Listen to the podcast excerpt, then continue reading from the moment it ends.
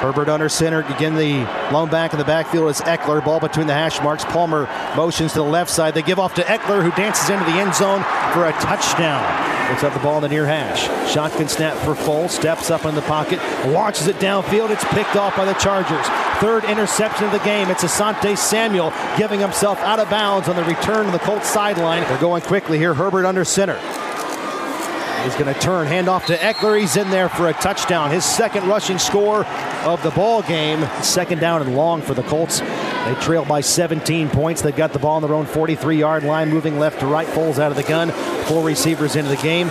Standing in the pocket, looking, scanning. He's going to be brought down from both sides. That's the fifth sack of the game for the Chargers. This time it's Kyle Van Noy. Final score tonight on the Ruoff Mortgage scoreboard. It's the Chargers 20 and the Indianapolis Colts three. You know, pretty pretty simple. Can't turn it over. Got to convert on third downs offensively. Get them off the field. Um, and you know you can't leave the defense on the field when they are. They got to get off on third down. So didn't do enough to, to get it done, and uh, unfortunately that's the way it turns out. We never got into a rhythm as an offense. I think the points show. I mean, three points. I mean that's never going to be good enough. So um, we never got into a rhythm as an offense that really got going, and that starts with the quarterback. And we have to make sure we do a good job um, throughout the course of the game to try to find a rhythm. Well, I mean, I, I, mean, Sam's had his shot as well. I haven't, I haven't, I wasn't here when that happened, but um, you know, as, as we've looked through there, we're, we're trying to find a spark. We, as Nick was practicing, we felt like he gave us the best opportunity. Unfortunately, it wasn't his night tonight. Look, you know, from from the way we were practiced and the way Nick had been moving the football,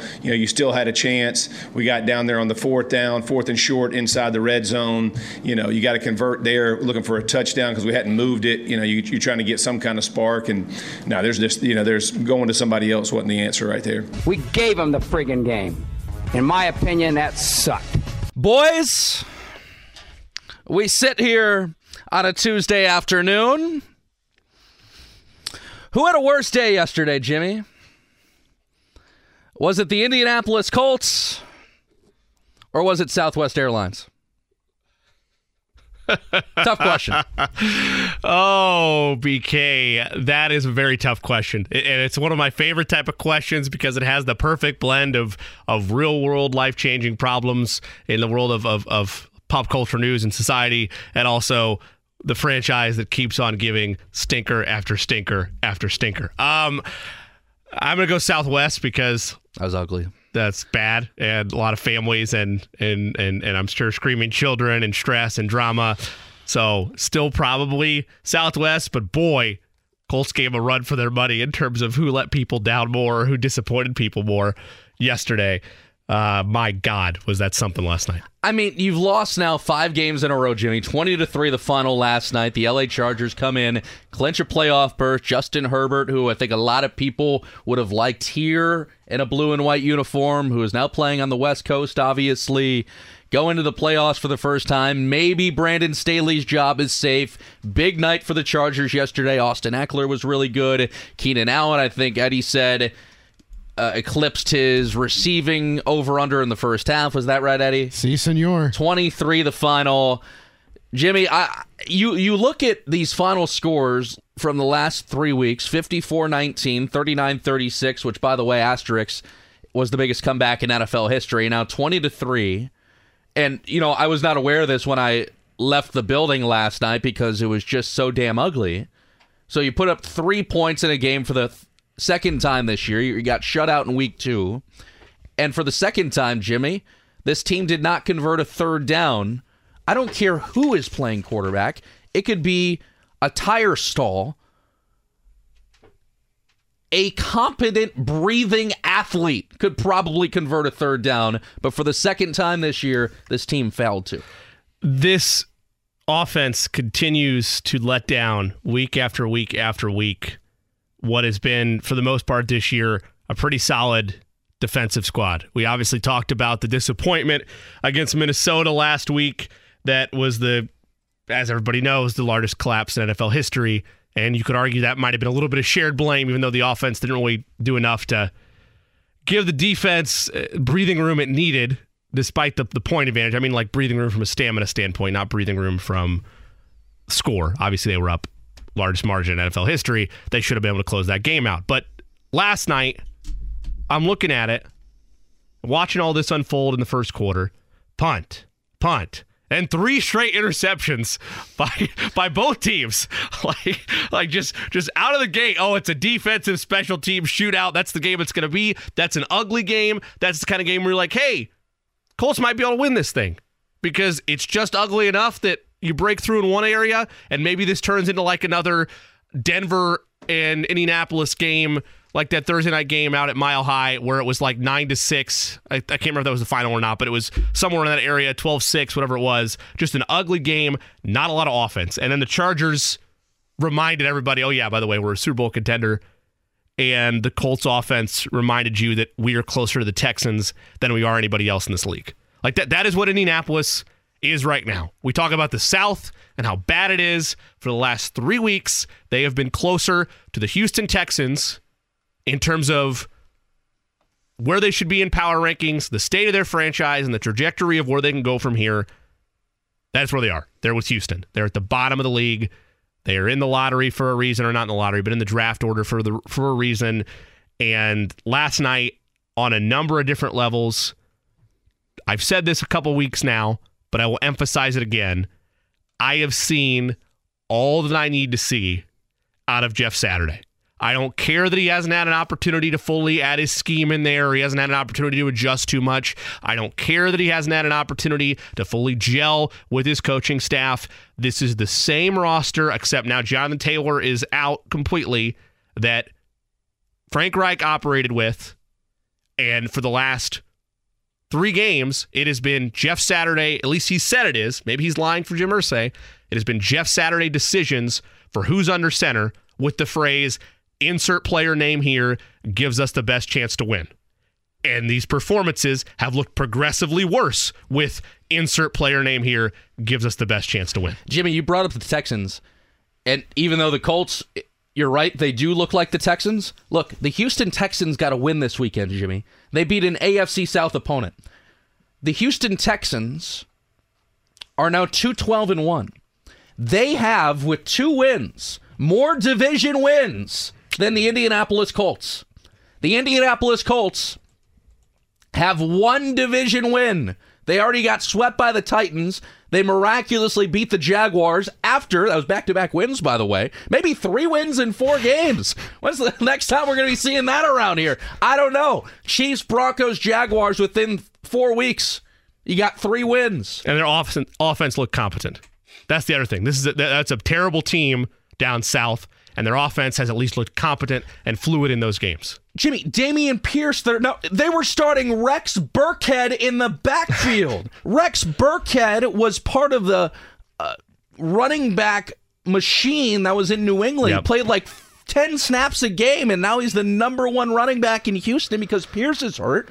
Brandin Cooks has barely been able to play down the stretch. Nico Collins has been hurt. They've been starting Jeff Damn Driskel half the time and that, they're able to move the ball. That's why I don't have time for the whole. Well, Jonathan Taylor's not out there, so it doesn't matter. Like it, it, it's not it's not that deep anymore. If this was a full season sample size and Jonathan Taylor's not out there, I'm fine with it. Okay, I'll, I'll, I'll handle that excuse. You're right. At this point in time, that should not be the sole inhibitor to why you can't a move the ball down the field and b once you kind of do every now and again actually punch it in and convert.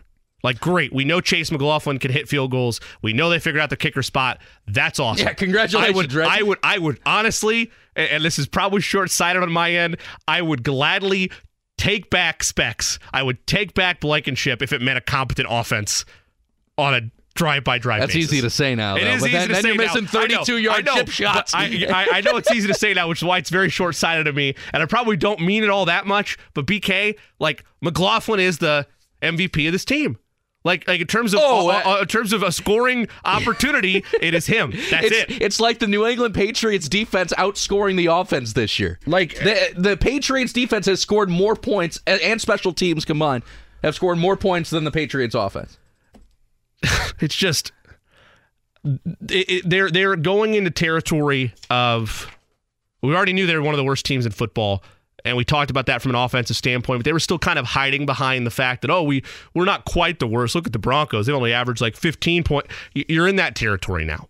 And, and, and national stage knows you're in that territory now. It's unfortunate because for years, a lot of people that cover this team, that care about the team, like Kevin Bowen, for instance, have been a torchbearer for there needs to be more national games highlighting the city of Indianapolis. And that is still true, right? This is a wonderful city, and it's great to be able to see it pop on the national spectrum. But the idea of finally getting those opportunities and them arriving at one of the worst seasons. I mean, not the worst season in Colts history, right? But one of the worst seasons. Gotta be up there. It's in the conversation, particularly from an offensive standpoint. So, yeah, just all of last night. And there's going to be plenty to dive into. We're going to take your phone calls uh, a little bit later in the show as well. If you have any thoughts on this, we will get to you for certain. Uh, in the meantime, you're welcome to join the YouTube chat. Uh, just search um, the Fan Midday Show or go to 1075 The Fan on YouTube.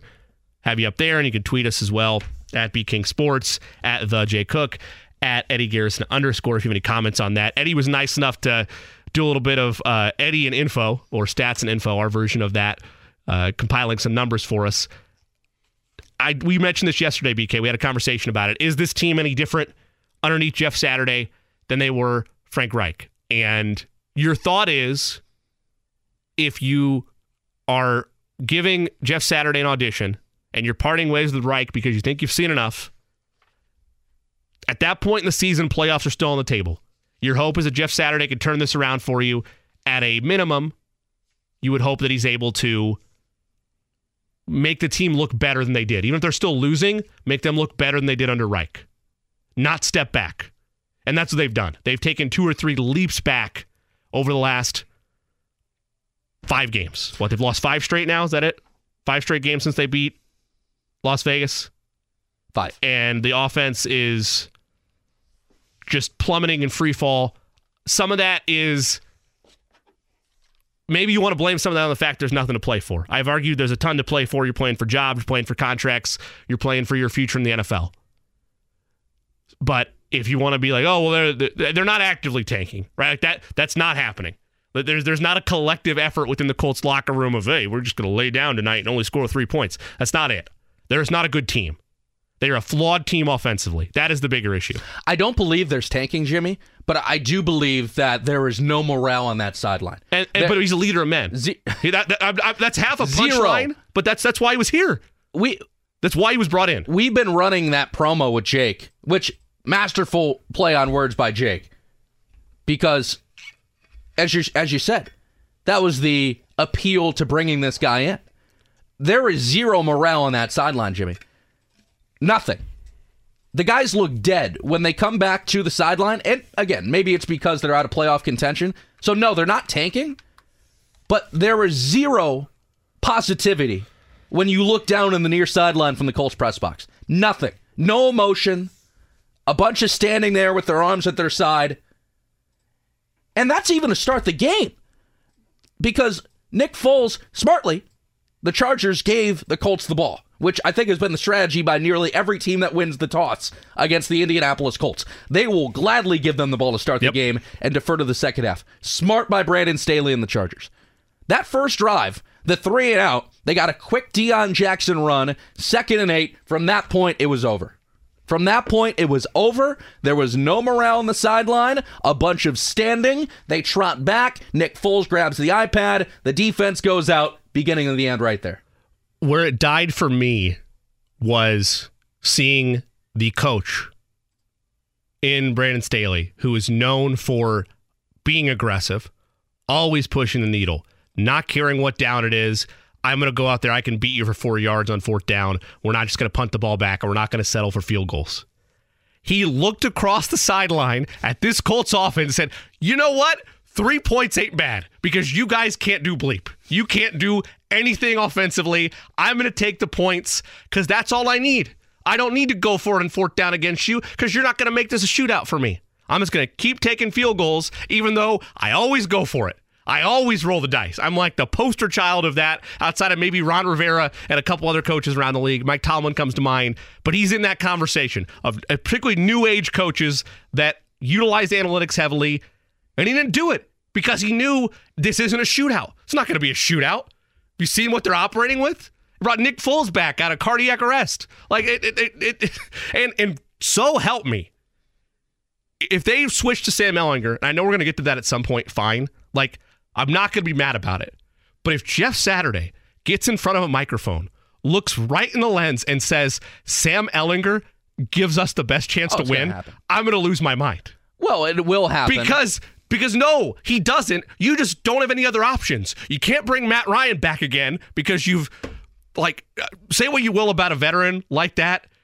If I'm Matt Ryan, I'm I'm a little irritated by all this because it started off the season and he's not because he's a professional. The way Matt Ryan carries himself, he he probably this is probably just me entering fan territory. He probably doesn't actually feel this way. But if I am Matt Ryan, you benched me once because I was hurt but presented it as I was done for the year.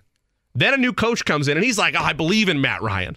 I see Matt Ryan as a as a savior of this Ryan franchise. Th- thank you for that. I was hoping you. Yeah, I believe in Matt Ryan. Yeah, exactly. That, that he was campaigning for him in Gotham. Yeah, exactly. Well, uh, Harvey Dent just got burned by the oil. Matt Yes, Ryan's yes, on the sideline. yes, He's to wake up and go on a rampage. because he's been benched yet again for a guy that's supposed to give you a better chance to win. Jimmy, that's what I was trying to say all week. It, it, there was all respect to Nick Foles, what he did. He's a Super Bowl MVP. He's got a ring. He's got a statue. Guy's never going to have to buy a beer again in the city of Philadelphia. Unfortunately, he can only play football when he's wearing green.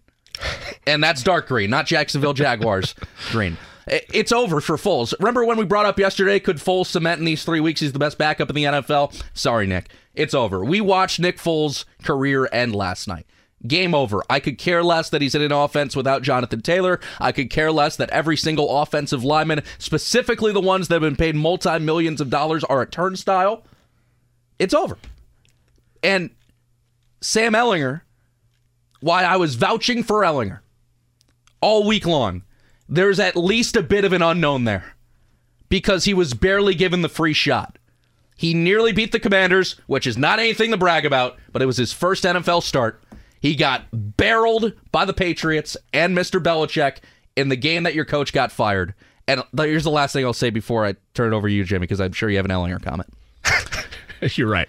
Saturday has repeatedly said, when asked about the playbook, when asked about the decision making, they're short offensive coaches. He's had that soundbite a lot. He's like, we're working with who we're working with here. Well, you know why that is? Because Frank Reich made Marcus Brady the scapegoat. First, they fired him. And then Frank Reich. that might not be fully on Frank, but just to clarify that because I, I I'm in the camp that I think the coach, whoever it Whoever was, it was, they got whoever it was. The point remains, Marcus just to- Brady became the scapegoat. Sure. Then Frank Reich Yes. became the scapegoat, Yes. and then you give a 31 year old dude with zero play calling experience the reins, which may be a great experience for him. But you know what? When he goes back to interviews years from now, maybe even next year if he's out of a job, people are going to bring up this crap saying you were on Monday Night Football twice. You couldn't convert a third down twice in a season. This guy's gonna have to go back to kindergarten when it comes to coaching. Unfortunate for Parks Frazier because he's a young guy. But Saturday has repeatedly said we're short offensive coaching staff and we're sticking with what we're sticking with. Jimmy, this is not a fast food restaurant on Christmas where you have two people working. You're an NFL franchise. You could go out and hire coaches. There are free agent coaches available. Why don't you go out and hire somebody to hi- to help people specifically two coaches that have zero coaching experience, zero play calling. They're it's acting like hiring an assistant coach in the NFL is like Indiana Jones trying to find jewelry in a temple. You can bring on people to help Jimmy. All right, Jake Query, settle down over there. No, it, it's serious. they so it, at this point though that boat has sailed your opportunity to do that and and and uh, it's the idea of of re-putting together a staff mid-season it is the NFL but You don't have to revitalize it. You can bring but- on a couple guys. That's what I'm saying, though. I, I don't know what the pool would have been like at that point. I'm not saying you couldn't have done it. I just I can't give you a proper answer there because I wasn't looking at who is sitting at home right now that could fill in Sure. in that void. But that's definitely possible. Now we're at the point though of the season, and we were. You could argue after the Minnesota game where it, it, it really it really doesn't matter anymore. Like that, those are missed opportunities. Oh, I meant before the Vegas Right. game. Okay. Yeah. Yeah. Yeah. Once that happened, you you, you, you still had you still had playoff contention alive, and you still had opportunities to kind of fine tune this thing. Maybe BK, maybe after that Raiders game, they felt like "Eh, we're, good. We got to win. No, I'm serious. Maybe they thought, hey, we, we can do this. Can do I'm not laughing at you. I'm just We- laughing at we- the thought. I of mean, we're good. well, no, because like you you get in there, it, you've been criticized all week. all week since you've been named interim head coach, and you go out there and you beat the Raiders, who for a while were viewed as a playoff team. You get that win, you're like, okay, let's ride this out. Maybe we're fine. Problem was, you didn't have a ton of margin for error. And you lose five straight, and now here we are. The offense looks worse. The players look like they've either A, given up, or B, are, are broken by this whole process. And either way, that is a failure on both the coaching staff. And I know we're going to get into this in the two o'clock hour. We'll probably talk about it as well with our guests today. But it's a failure on how this team was put together as well. And that is why, and our friend Kevin Bowen of Kevin and Query mentioned this on 1075thefan.com today after his five takeaways from the game. There was a piece that aired last night on Monday Night Countdown or, or Monday Night Football's countdown to kickoff. And it was Jim Irsay in a sit down conversation. And he said that Chris Ballard is our GM, implying and stating he's going to be our GM for 2023. You and I have debated that the last two weeks of is he the right guy? Should they be going in a different direction? Are they really willing to give him another year?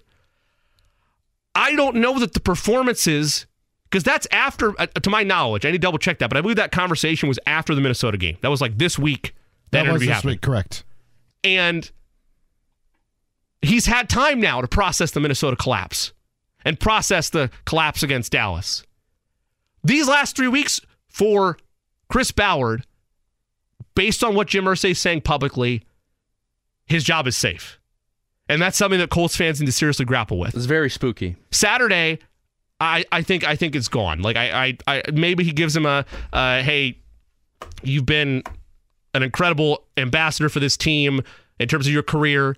You're Ring of Honor candidate. You're you're one of the most well known Colts of all time. We'll give you an interview, but we're not going in that direction. Maybe that happens, but the Saturday experiment is done in my mind.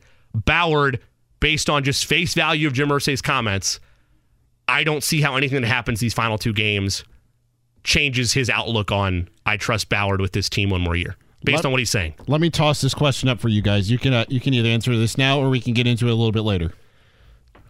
He says that Ballard is back, and he does bring Ballard back. But here's the caveat that Jim Irsay says to Ballard: "You're only back if you completely gut this team and essentially restart from the bottom up all over again, but a different groundwork of how you built it."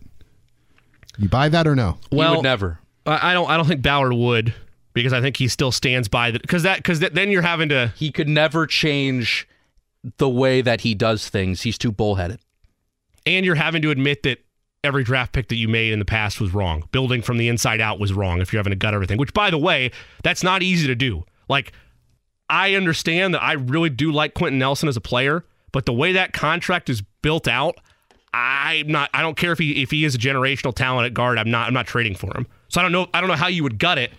Like there's, you can gut pieces of it, but there's parts you're stuck with because of Yep. how Ballard has built this team. I'm sure somebody would be willing to take Quenton Nelson. Maybe, but but I'm just saying that contract is it, it- it's pricey. It's pricey for a position that is often not viewed as a premium spot. Correct. Somebody would be willing to take him, but they're not going to pay the generational guard price. Yeah, the return on would not. Would not be what it was two Yeah. years ago, Yeah, or even last year. or even last year. So Same case with Shaq Leonard. The the return for him. That's the biggest question mark of it all. Oh, I mean, the guy is getting paid millions of dollars to not play football. It, it- God bless Well- him. God bless him for his injuries. I hope he fully recovers because that's that's not even a sports concern injury wise. That's a life concern. I Right. hope he's all right. But look, this is a multi-million, almost billion-dollar regime. Uh, Probably multi-billion-dollar regime. I know we got a break. I want to add one more thing on Ballard real quick. If I was him, to Eddie's question, I would need a guarantee of another like. If I'm him, not saying Colts fans, if I am him, I would need a guarantee of another year or two of job security if I'm rebuilding it. Because if you're blowing it all up, eh, to be a general manager in the NFL is only 32 of these jobs, right? So you you value that as much as you can, and hey, it, it pays well. So you don't want to give that up, but I would need a guarantee this isn't a one year experiment if I'm going to destroy what I've tried to build, which you should, by the way, because it's I wish those types of guarantees existed. They don't. in a league such as the NFL. they don't. They do not. But that will never happen.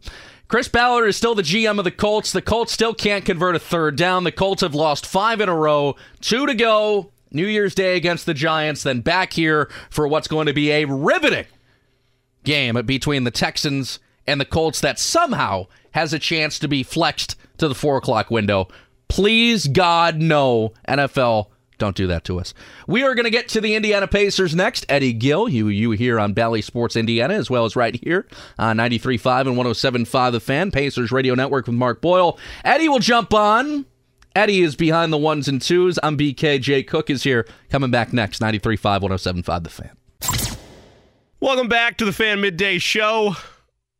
Jimmy Cook and Brendan King Coming to you from the DriveHuber.com studios, Eddie Garrison behind the ones and twos. It wasn't just a sad night for Colts fans, but Pacers fans as well. As the Pacers last night, despite a short-handed Pelicans roster, fall 113 to 93 on the road at Smoothie King Center.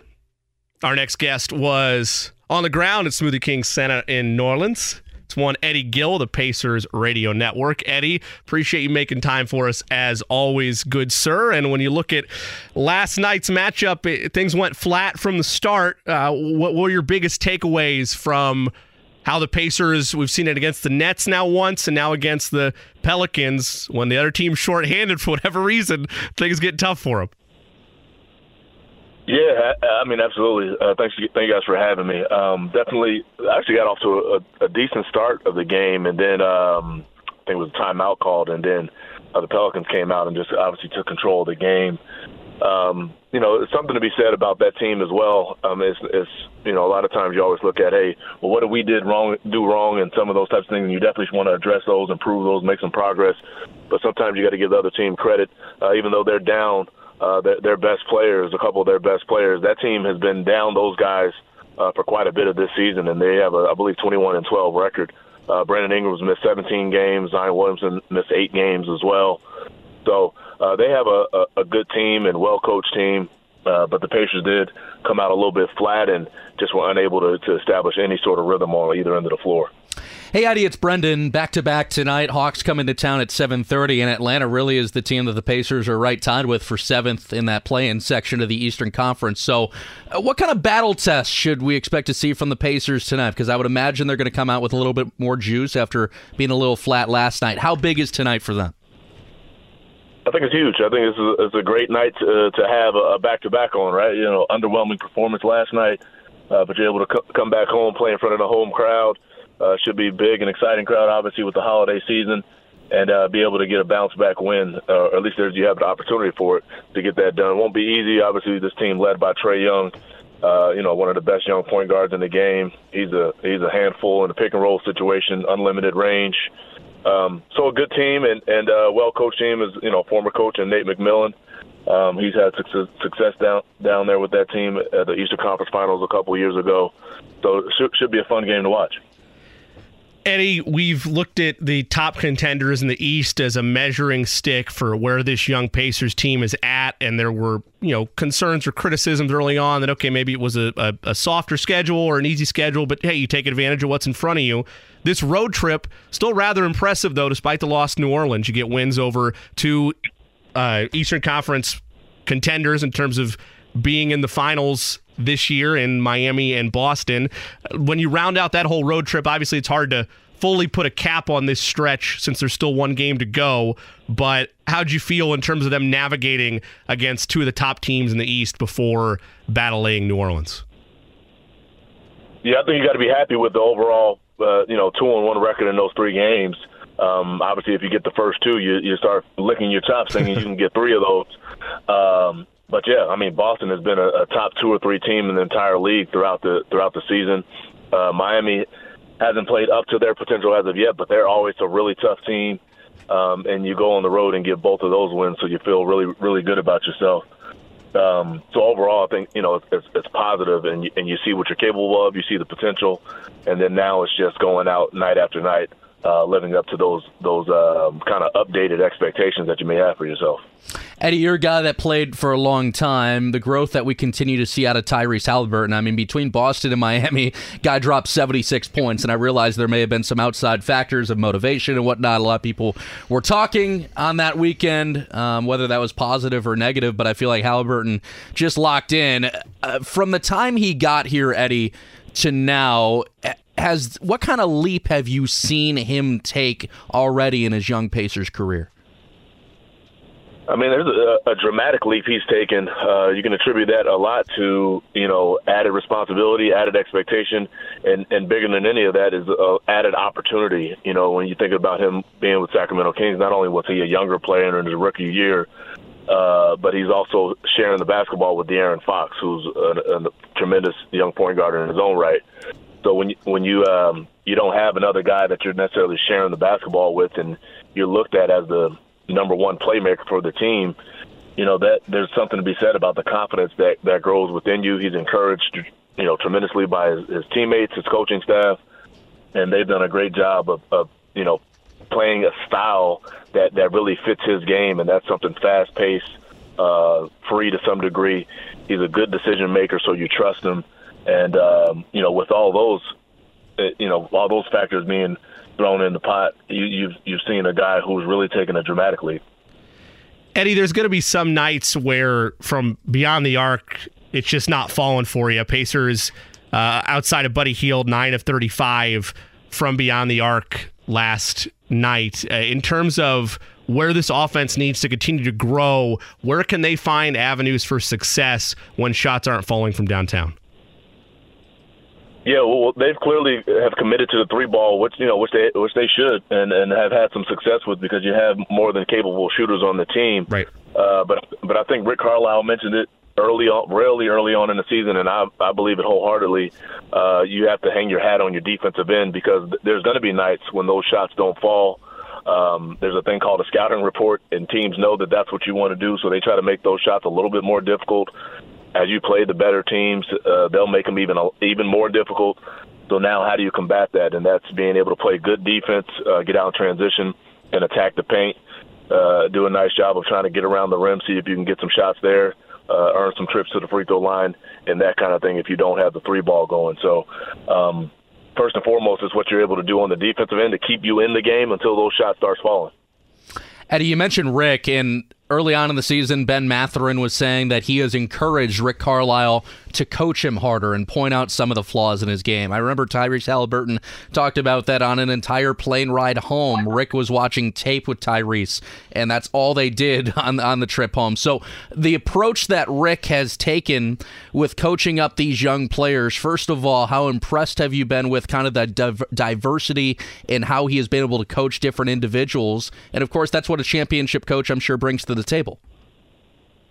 Yeah, I'm incredibly impressed um, because I, I played for Rick Carlisle, uh, you know, 16, 17 years ago, um, whatever it was, and, and his style then has adjusted to to now, right, in a dramatic way. And I think uh, in order to improve and evolve as an individual and as a coach, you, you know, you have to do that. And he's been willing uh, to make that adjustment to this younger uh, group that's kind of come into the league now, and, and I, I've seen they gravitate towards his, his style, and he's done the same to, to theirs.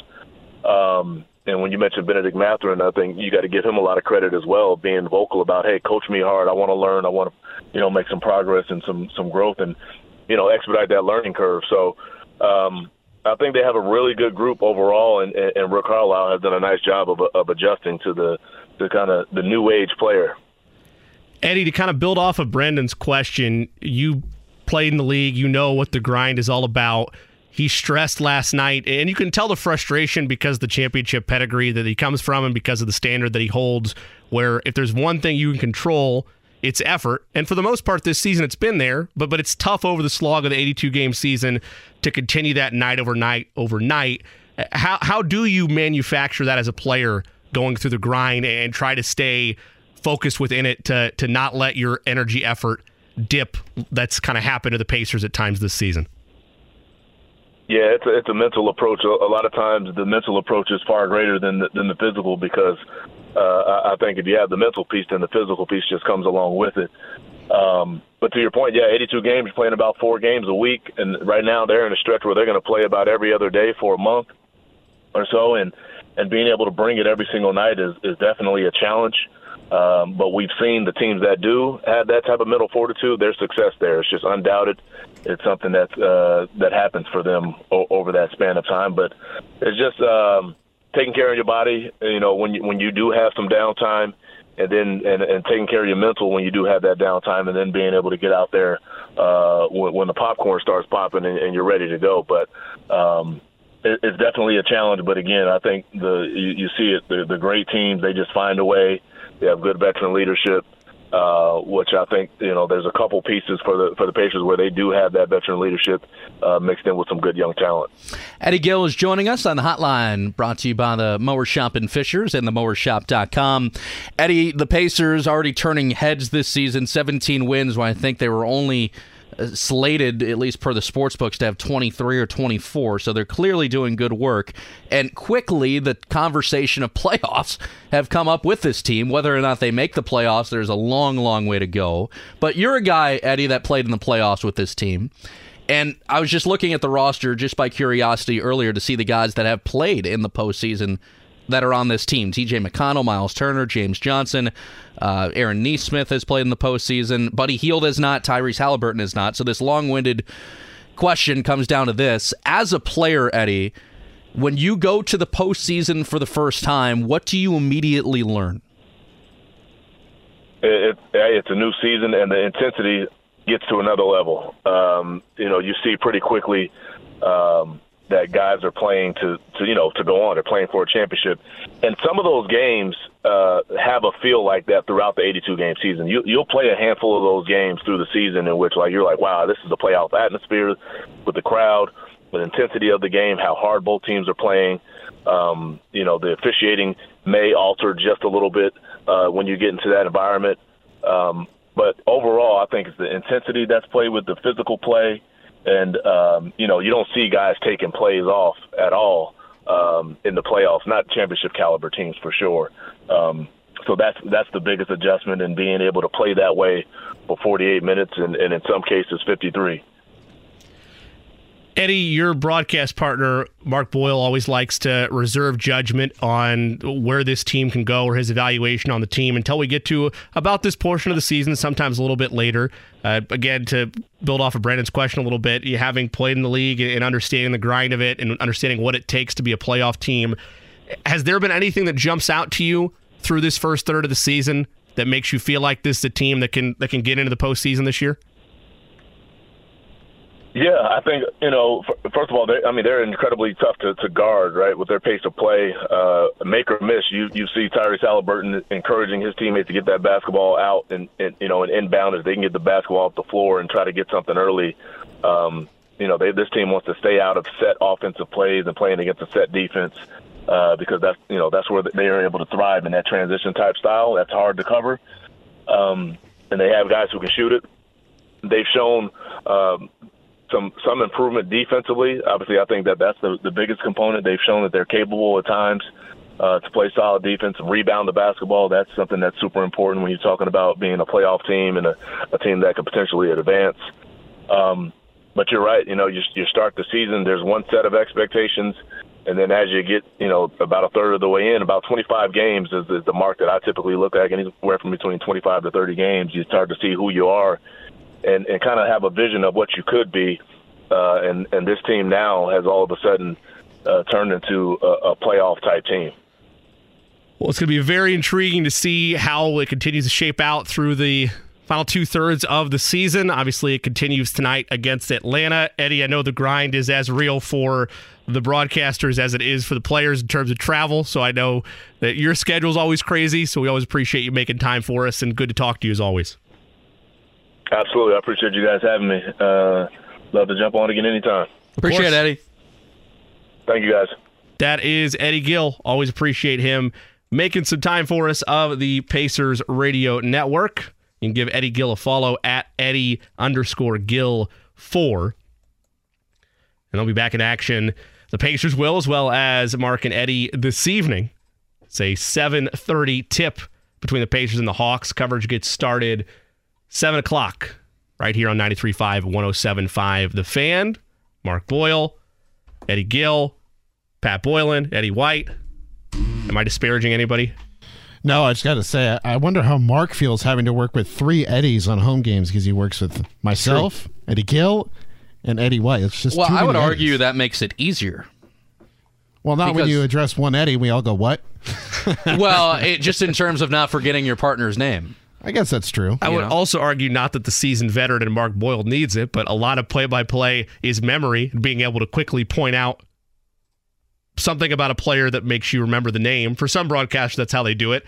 With three Eddies, you're already having to balance that to begin with. So, So I said, if man, anything, you guys it's just should mental gymnastics. you guys should trademark it. Ed, Ed, and Eddie, old school. Ed, Ed, and Eddie. Uh, something tells me there might be a trademark still floating around from uh, from Warner Brothers about uh, that particular name setting. no, no, we'll buy it. He's Brendan King. I am Jimmy Cook. Eddie Garrison's got us behind the board. Top of the hour, Joel Erickson going to join us, give us his reaction and thoughts from the Colts loss to the Chargers that punches the ticket for Los Angeles for the first time in Justin Herbert's tenure as an NFL quarterback. Bottom of next hour, Charlie Clifford going to join us. Your phone calls at 2 o'clock if you would like to react to the Pacers loss last night, any thoughts on Pacers Hawk this, Hawks this evening, or reaction to the Colts' dismal performance against the Chargers? They fall 20 to 3 yesterday at Lucas Oil Stadium. When we come back, though, we'll share another team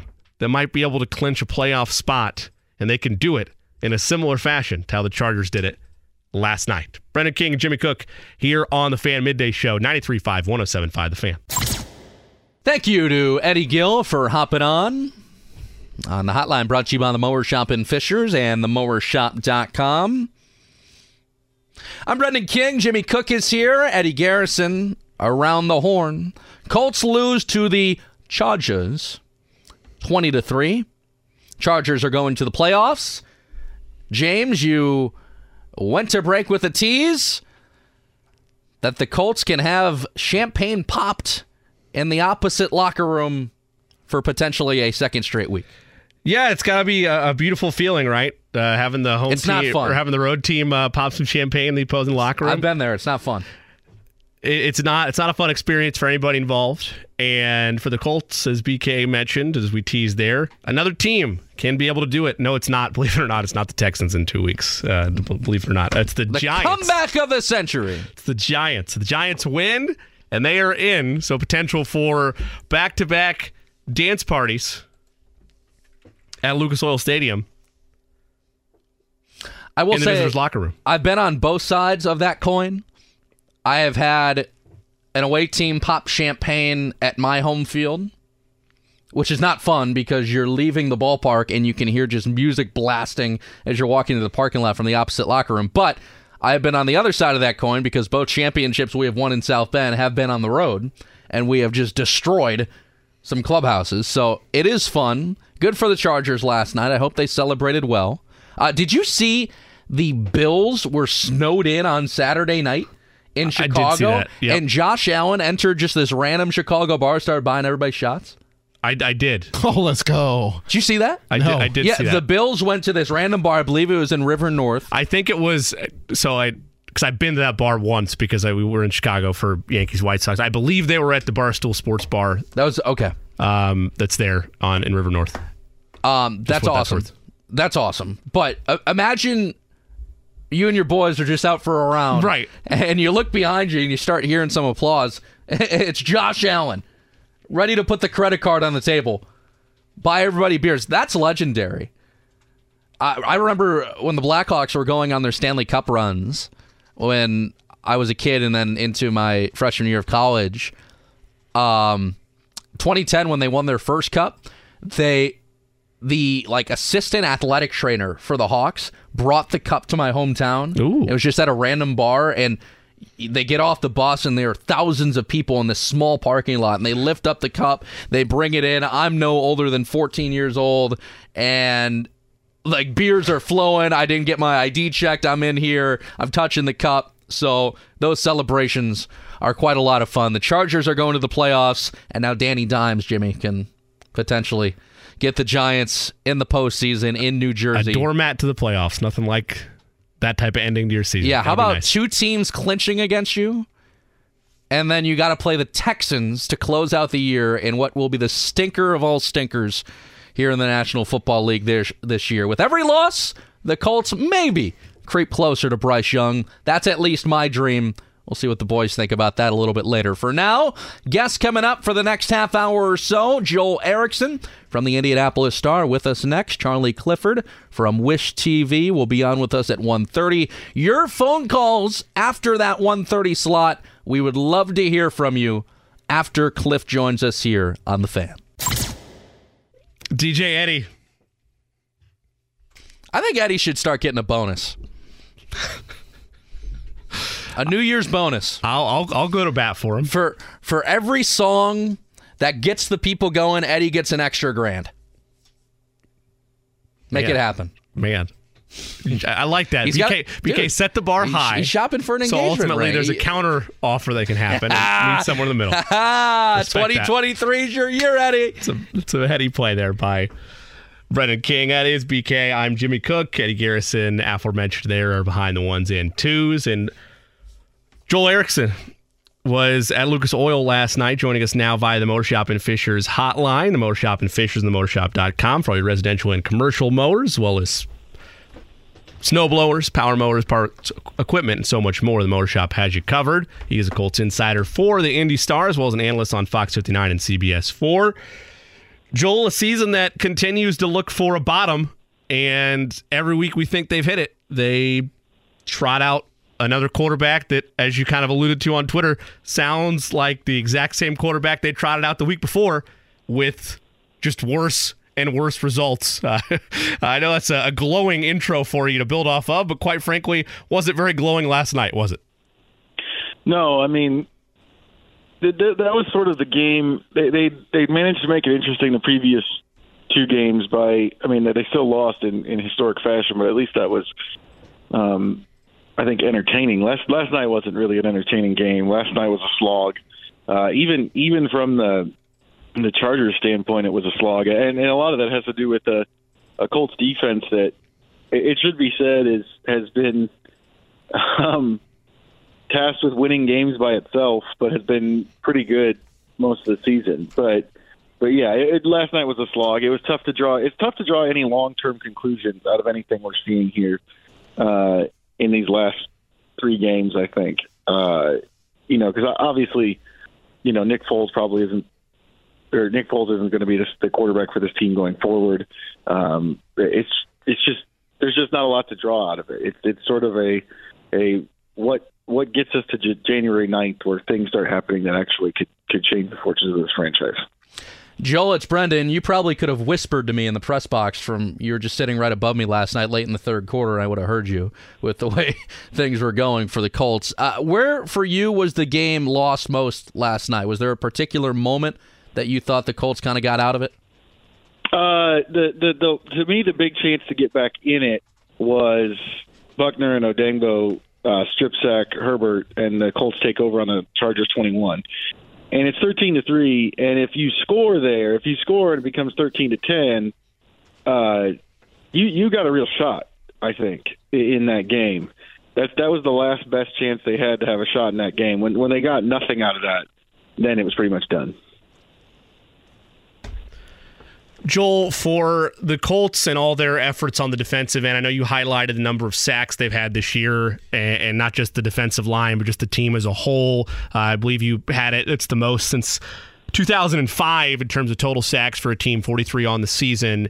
It, how much of at least in the in the short term, as we try to slog through these final two weeks of the season, is to your point how good this defense has been. How much of that is going to get lost in one of the worst offensive stretches? Maybe not in the entire history of the Colts, but at least post 2000, one of the worst campaigns or worst three week stretches we've seen. Oh, I, think I think it's going to be completely lost in it. I mean, it's it, and it should be because of, the- you know the the defense hasn't been able to to lift the the record above Right.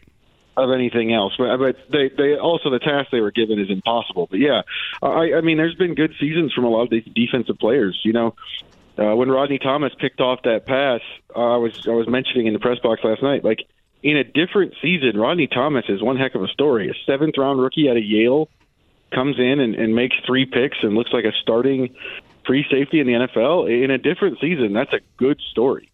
Um, Zaire Franklin's uh, ascension to a a a really good linebacker in this league after being a special teamer for most of his career. That's a really good story.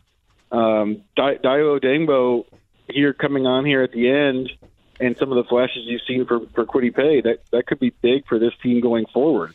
Um, but none of it none of it really matters, and no one's really paying attention to it uh, outside those of us who cover the Colts a lot because because of what's going on with the offense because they've been so bad. So yeah, I do think the defensive defensive stuff is getting lost. I mean, DeForest Buckner, I think has been fantastic this season as the leader of the defense, probably the best player on the team, and and it's it's just gotten lost.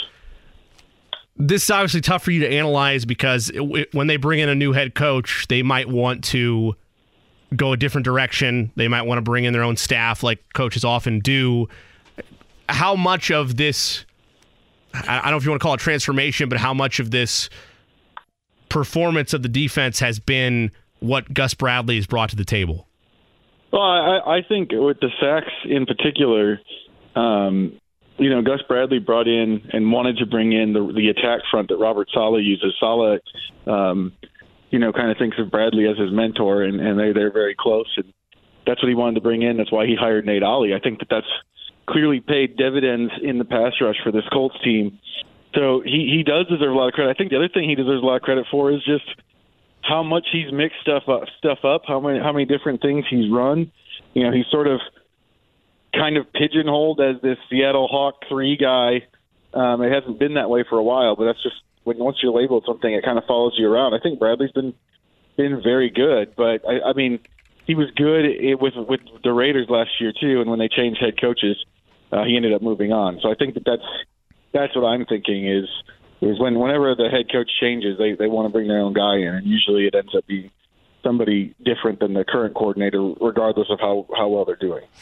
Joel Erickson from the Indianapolis Star is our guest on the hotline, brought to you by the Mower Shop in Fishers and the Mowershop.com. Joel, to Saturday's post-game presser, surprising or no that he had no thoughts of going to Ehlinger at any point in that game?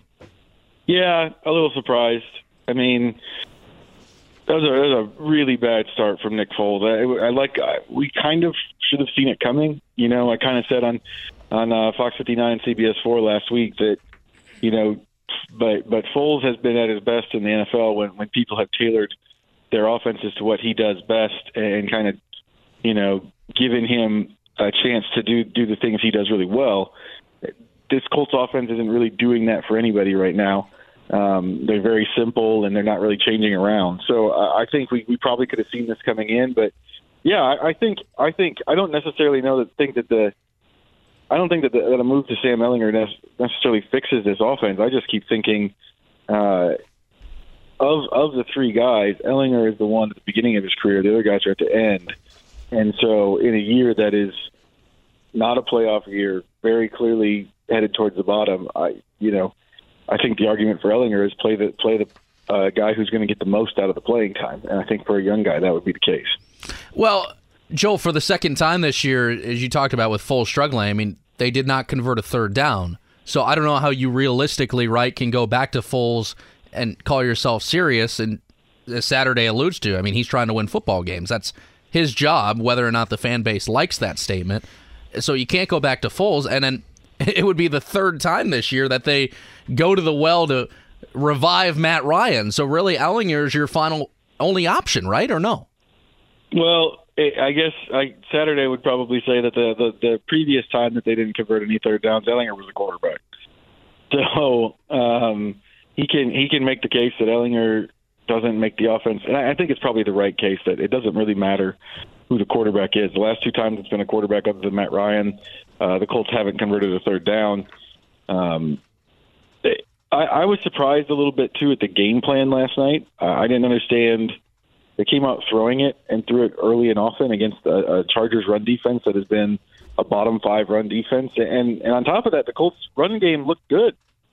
Um, you know, there have been other games where they they tried to pound it since Saturday took over, and kept trying to pound it even when it wasn't working. And this wasn't one of those games. This was a game where every time they ran it, they were ripping off chunks of yardage. I, I didn't understand why they didn't shift philosophies there.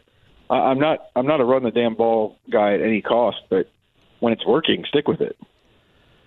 Joel Erickson taking some time with us today on the Mower Shop and Fishers hotline and the mowershop.com. Colts insider for the Indianapolis Star. You can follow him on Twitter at Joel A. Erickson. Joel, the debate continues to rage on, and maybe depending on which side of it you're on, it's been concluded, which is is this team any better than they were underneath Frank Reich? And the numbers, I mean, they kind of speak for themselves. If you take away the the points the defensive teams have put up, it's about 17 points per game uh, in Jeff Saturday's tenure right now. Reich is about 14 points a game, so a, a, modest, if that, improvement there. Yards per game are about the same, and maybe it's a combination of the playoffs are hopes are dead and there's not a ton to play for than pride and job security for the future, but it doesn't seem like energy level that has gone anywhere. There wasn't the type of spark that Jim Irsay expected. Is there any scenario outside of a courtesy that, that he's a legitimate candidate for this head coaching job, uh, based on what you've heard and and obviously taken into account prior to last night's loss, Jim Irsay's comments uh, in that Monday Night Football interview? Well, that's that's the scenario. The scenario is that Irsay is convinced that that Saturday um, has something and and wants to tap into it. That's that's the scenario, um, realistic scenario. Because I mean, ultimately, even with the number, they're, they're one in five. Right. They're worse. They're worse record wise. They they've been outscored um, ninety to nine, I believe, in the fourth quarter since he took over. You know, the the if if Reich was fired for um, the way they were playing, they, they've been worse than that since then, just from a record standpoint. So uh, it's hard to make the case from a from a football standpoint for me. Like I said, I, I think it I think it comes down to to what you said. If Jim Irsay believes he's a candidate, he'll be a candidate because Irsay is the only person that that really matters when it comes to this coaching search. Joel, at the start of this year, do you think Irsay or really anybody in that regime would have believed that we're talking on December 27th and the Colts have the least amount of AFC South wins in the division out of everybody? No, I no, I, I don't. I don't think anybody saw this coming. Um, you know, the, the all everything in the off season was sort of talk about how they they'd stabilized it enough. Uh, they the, the the quarterback change was going to stabilize it. They had a good roster. Um, they, they felt like that was going the, the roster was going to be able to get the most out of Matt Ryan. Basically, all of that's gone wrong. So I, I don't think that I don't think that that's anything that, that anyone could have seen. Joel, sticking with the potential moves this offseason, and again, I, I understand it's fool's gold, but when he, whenever he's going to make himself available to the media or have a sit down interview like that, you have to at least probe the issue. He seems pretty set, does Jim Irsay, that Chris Ballard is going to be the GM next year. Is that the the pulse and the vibe you're getting, and, and is there any do these last games matter? Like if he's going on this is that interview happened after the Minnesota game. If he's going on national television and saying Chris Ballard is our GM, I know he's the owner. He can do whatever he wants on a whim. So it's his team, but it, it, is that the feel that, that his word is oak right now, regardless of how these final three games go? Well, I mean, obviously, you know, people would point out that he's, you know, he said Ryan was going to be here for four right. years, got the seven games, uh, said Reich was safe, and then and then fired him. But this this is this has been pretty consistent. He said it three or four times since they fired Reich that that that he wants Ballard back and Ballard's going to be here in 2023. Um, and and you know the idea that you can't put stock into in, in what he says, like I think you take it with a grain of salt, given some of the decisions that have been made. But he's also the only decision maker for the team. So when he speaks, you have to pay attention to it.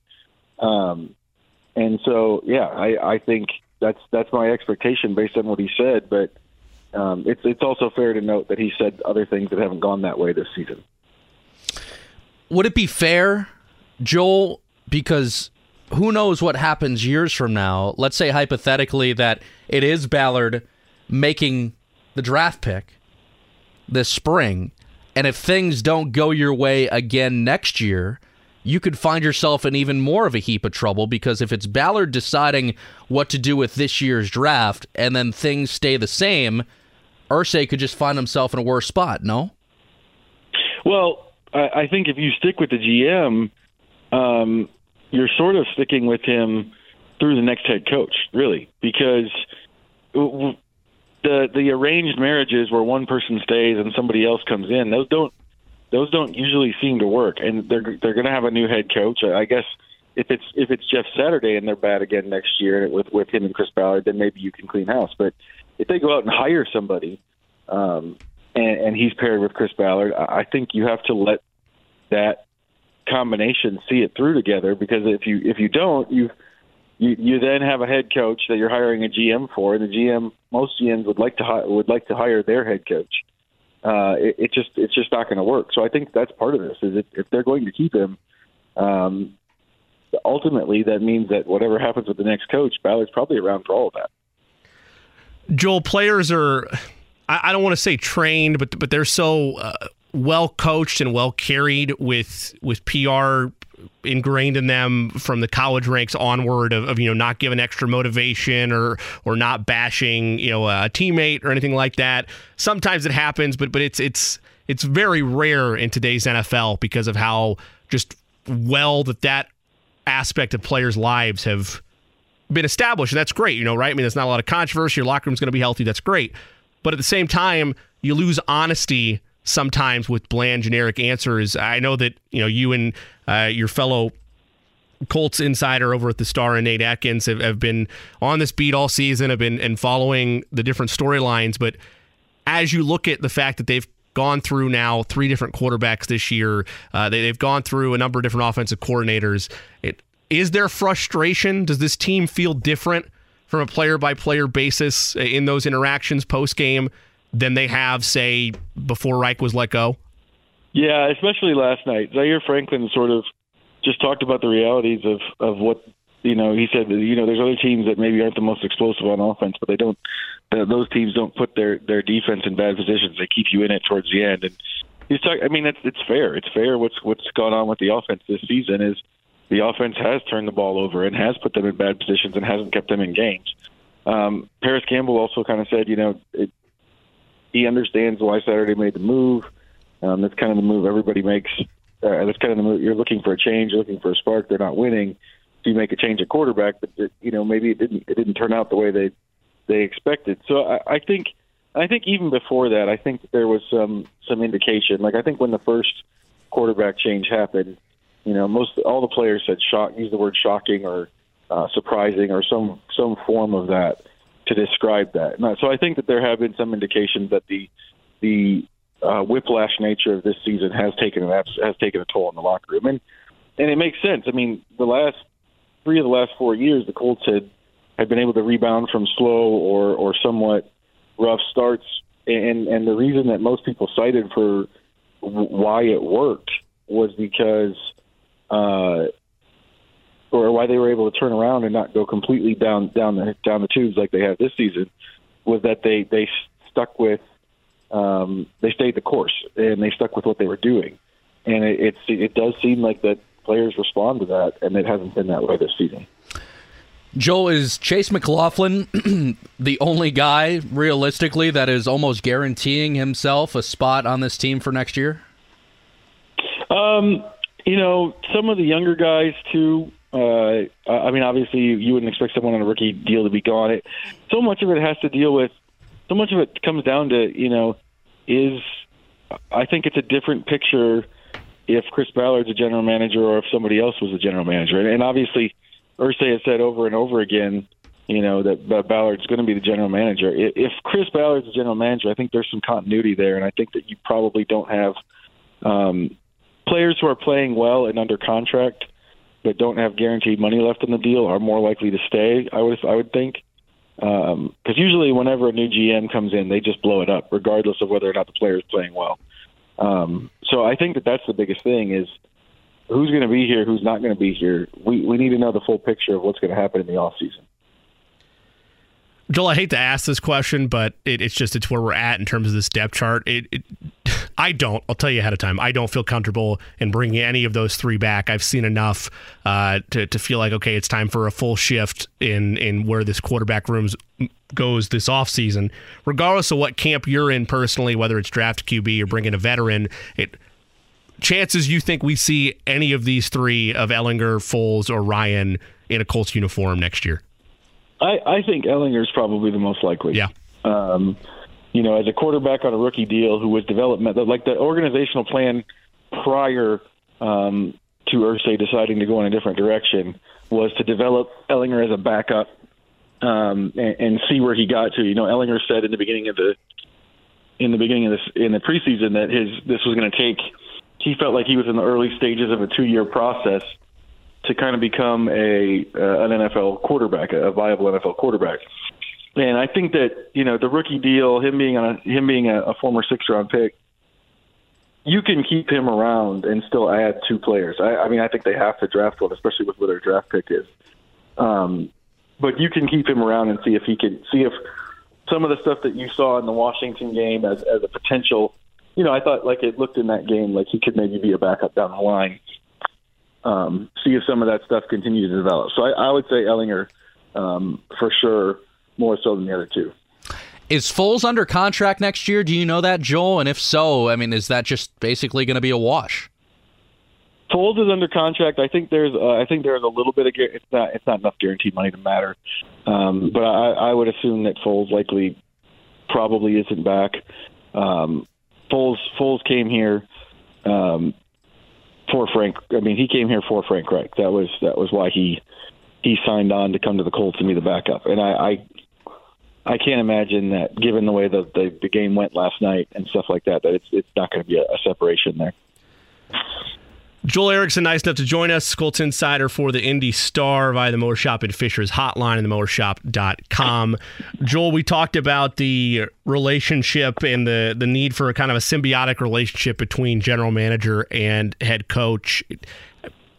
How, how critical is that going to be in Jim Irsay's coaching search knowing that there is a scenario where perhaps a, a bigger name coach, I, am not going to give examples. I mean, you, you know who I'm thinking of, maybe like a, a Jim Harbaugh or somebody like that, but a bigger name coach says, I, I don't like the operation that's been set up with your current general manager, or I want to make more decisions than the general manager makes. How much is that going to be a delicate process, and then how much is not shooting yourself in the foot by having a coach and GM that they're going to clash and aren't going to work together?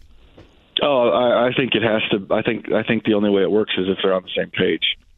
So whatever you're going to do at the head coach position, it has to fit with what you're doing at the general manager position. That's that's why I was saying earlier that I think that if you keep Ballard and hire a head coach with him, he's here. Right. Um, just because it, once you start trying to put people together um, who aren't comfortable together, then then you have the potential for what happened with. And I wasn't here, but I've heard enough about it to know like um, what what happened with Pagano and Grigson, where they're they're kind of heading in two different directions, that's a bad spot for a franchise to be in. So yeah, it, it, the, the GM and the head coach they have to be on the same page. Uh, it's the only way it works in the NFL. Joel, in terms of your observations, last question before we let you go. In terms of your observation these final two weeks, I mean, there's there's nothing left to play for. It's obviously pride and, and fighting for either jobs with this team or jobs in the NFL. But where, if anything, are you? What are you monitoring these final two weeks on this beat, knowing that it's it is like the the state of covering the Colts right now is that there's you're trying to slog through these final two games, make sure the efforts there. What what all are you tracking these final two weeks? Mostly, mostly development. I think that's. I think what happens with some of the young guys is probably the the, the most important thing going forward. You know, um, Bernhard Raimann's had had some some pretty has had some some some pretty big valleys, but if he could iron those out, you know, do you have a left tackle of future? Uh, our Odeyingbo and Paye uh, the kind of guys that you think you can build around on the defensive line. Uh, you know, uh, can, can we see a little bit more of Jelani Woods and, and kind of accelerate his development as what what looks like a downfield, a true downfield weapon at tight end that they haven't really had here since the, the good year Eric Ebron year in 2018. That that's the kind of stuff I think that matters the most going forward, and is you know what what are the pieces that we can use uh, going forward as we try to rebuild this thing and rebuild this offense. Joel, always appreciate you making time for us. Good to catch up with you. And uh, again, like I mentioned, they can find your work at Indy Star, Fox 59, CBS 4. Uh, anything else I'm leaving out there? No, that's pretty much it. Thanks, guys. Thanks for having me on. Of course. Appreciate Thanks, Joel. you, Joel. That is Joel Erickson of the Indy Star. Again, you can follow him on Twitter at Joel A. Erickson. He's brought to you by the Mower Shop and Fishers hotline and the mowershop.com for all your residential and commercial mowers, as well as snow blowers, power tools, equipment, and so much more. Mower Shop and Fishers and the mowershop.com. We're going to step away. When we come back, we'll be joined by a man that was involved with all kinds of pregame coverage as well as their covering for Wish TV. Our friend Charlie Clifford going to take some time with us, get his thoughts on the three point effort put forth by the Colts offense last night in that loss to the Chargers. Brendan King, Jimmy Cook, Eddie Garrison, all three of us got you covered here. Next is Charlie Clifford on the fan. Our next guest is a guy that always looks quite dapper in the Indianapolis Colts press box from Wish TV. It's our guy, Charlie Clifford, who you hear often on these airwaves. Charlie was in for JMV just a matter of weeks ago, did a terrific job. Cliff is one of our favorites, and he's going to talk some Colts, maybe a little bit of Pacers too. He's on the hotline brought to you by the Mower Shop and Fishers and the mowershop.com. Cliff, number one, I think you could have shot a cannon through the bottom row of the Indianapolis Colts press box and not hit anybody last night. That did not feel like Monday Night Football. I don't know if it was because it was yeah. holidays or just interest level. But number two, you probably could have shot a cannon on that football field and it would not have struck a Colt. There was just no emotion on that sideline, Cliff. You're right. I've noticed that too. You know, you try to look for things since we're sitting up there on the moon at Lucas Oil. You know, what what can you gather? Um, shout out to the crowd yesterday. I thought Colts Nation showed up.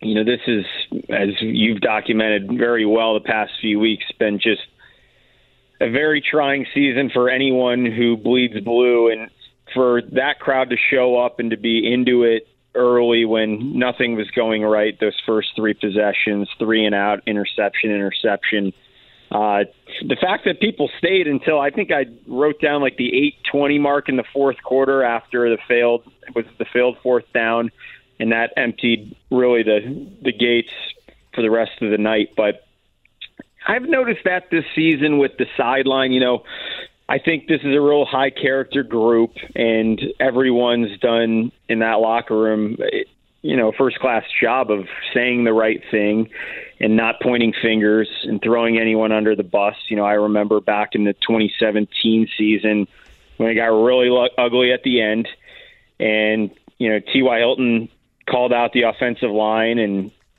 we saw ultimately, you know, that wasn't a good thing for the rest of that season. And Ty, you know, walked that back and apologized, and ultimately that showed how much he really grew as a leader. I think in his final handful of years in Indianapolis to the role he played last season on this team when you know last year a year ago he goes and makes a handful of key catches in Arizona including a touchdown to push that team you know within the brink of making the postseason after such a slow start. And that was on a really tough week with guys down to COVID and just a great scene post game with him and Ballard bear hugging and you know, that felt like what Frank Reich said post game after that game. Again, this is a year ago last night or two nights ago.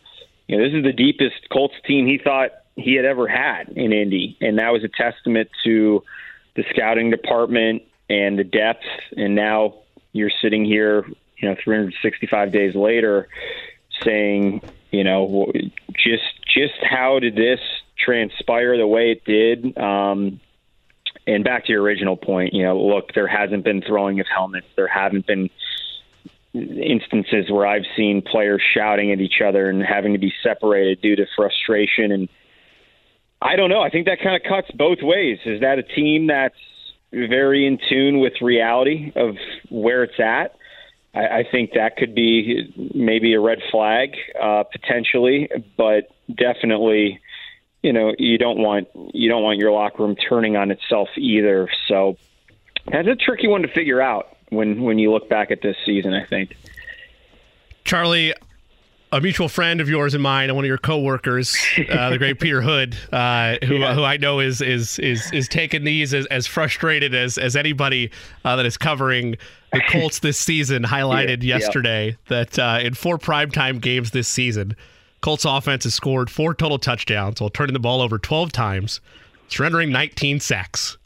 National laughing stock was his exclamation point on that tweet he fired off last night. Uh, as you guys, I know you guys are always working together on the podcast, and and and you guys are covering this team together. But it, that, how do you kind of encapsulate what Jeff Saturday's short tenure has been when you look at the fact that they were still a playoff team, or at least had a more realistic shot than the 3% we were joking about last week when Reich Mhm. was here, to now Saturday's taken over this offense and, and he's made some, I don't want to say excuses, but he's brought up the fact that, oh, I haven't brought into my whole crew or whatever, we've been short staffed. But it, at the end of the day, you were brought here to be a spark plug and save this season to an extent, and it just hasn't gone that way. Yeah, well, a Peter Hood, you know, always there with the number that you know you, you're probably looking for. How do I proper properly tell this, illustrate this story? And Pete finds it with the four touchdowns and the 19 sacks.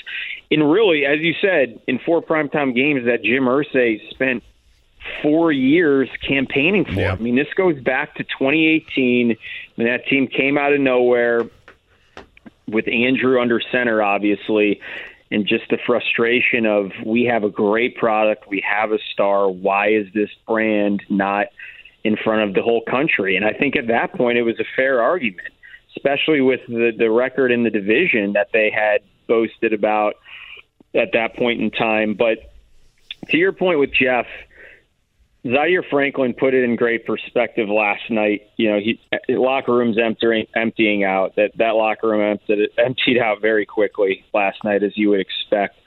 But he's always there to, you know, answer anything with with great thought, and that's why he's a captain. Why he should be a Pro Bowler as a potential alternate here, hopefully in the next few weeks.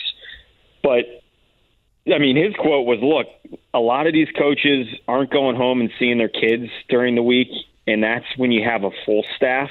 So to be three minds down, to be three sets of hands down, you know, it is jarring, I think, behind the scenes, the fact that Reggie Wayne signed on to kind of be the spark, to be the the link to the glory days and to bring, let's just face it, a swagger to a team that needed it coming off last season. And now he finds himself splitting time between trying to get Alec Pierce on the same page with Nick Foles in four days, and then also shuffling into the tight end room and looking at Jelani Woods and trying to explain to him how to feel things out. You know, after okay, we're going to script the first so many plays, but then you know this is how I need you to to figure out how to get open when plays break down. You know, Kevin Mawae, who was an assistant offensive line coach, is now in the tight end room telling Kylen Granson, "Hey, here's how you." you know disguise yourself as an undersized blocker and here's here's how you can get better at trying to keep you know this quarterback who you know who are regardless of who it is back there the rest of the year it's not someone that's going to be able to get out of the pocket and do anything off script. So you can tell on everybody's face really i think the past two weeks just the weight of this season and the toll this has taken on everyone who works in that building. Anyone who drives to the colts complex every morning there has been an extra just unprecedented, I think, for folks who have worked under Chris Ballard. Uh, wait this season, and now you're seeing it trickle onto the field. I mean, let's face it. Last night was a team that even on a long week looked tired, uh, looked you know like they know that the clock's ticking down on this season, and you can only you can only put that to the back of your mind for so long. And I think the defense specifically did that for much longer than some anticipated, and that should be taken into note. But at this point, you know, we're all watching the same thing, and that that starts from the top down, and and now the the countdown to April begins. And you're right, the Jeff. I'm, I'm being long-winded here, but the Jeff Saturday idea, it was a, you know, high end high end. It's a miraculous story. It would have been one of the best stories in the National Football League had he turned this team into a, a playoff team. And low end, let's face it, if it falls apart, that was going to be the best for the long term of this organization in terms of, of landing a top five pick and landing a centerpiece that fans can be excited about because that piece isn't here right now. And that's very clear. Charlie Clifford's our guest on the guest line brought to you by the Mower Shop in Fishers and the mowershop.com for all your snow blowers, commercial and residential mowers, plus service and power tools. Cliff might be easy to say now that he kind of stunk up the joint last night, did not convert a third down, but did it ever make sense to you that Nick Foles was the starter last night?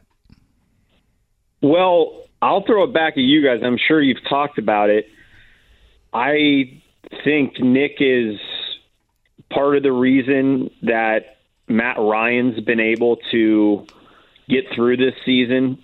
I mean that that room is tight, as they've said. Sam Ehlinger being a very you know high class guy who's just very self aware. You know these are very th- three self aware people. I think who know. you, you know I, I don't know. Um, I think at this point, you know what what do you have to lose? And you know Nick's been a good sport. I, I think if he would have handled things differently, which obviously he never would have. He's Nick Foles. That's that's how he's built his reputation. But had it been a different situation with a backup who maybe didn't play ball with not being able to get a chance that first time around when being demoted to third string, I think you know, it's a simple saying, but good things happen to good people. And obviously, Nick Foles wants to put something on tape to potentially extend his career. He is 33. I think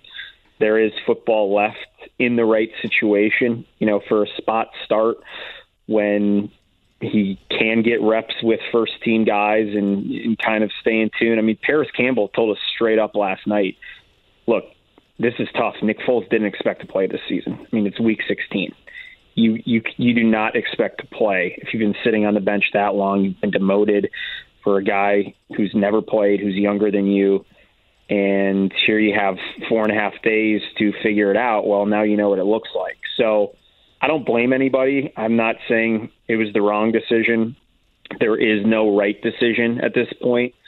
So giving him a chance to go out and do something while you let's face it, the the financials of Matt Ryan's future are more important than seeing what Matt Ryan has to give you. And the Ehlinger one is what baffles me. I think it's going to be a very interesting week to see.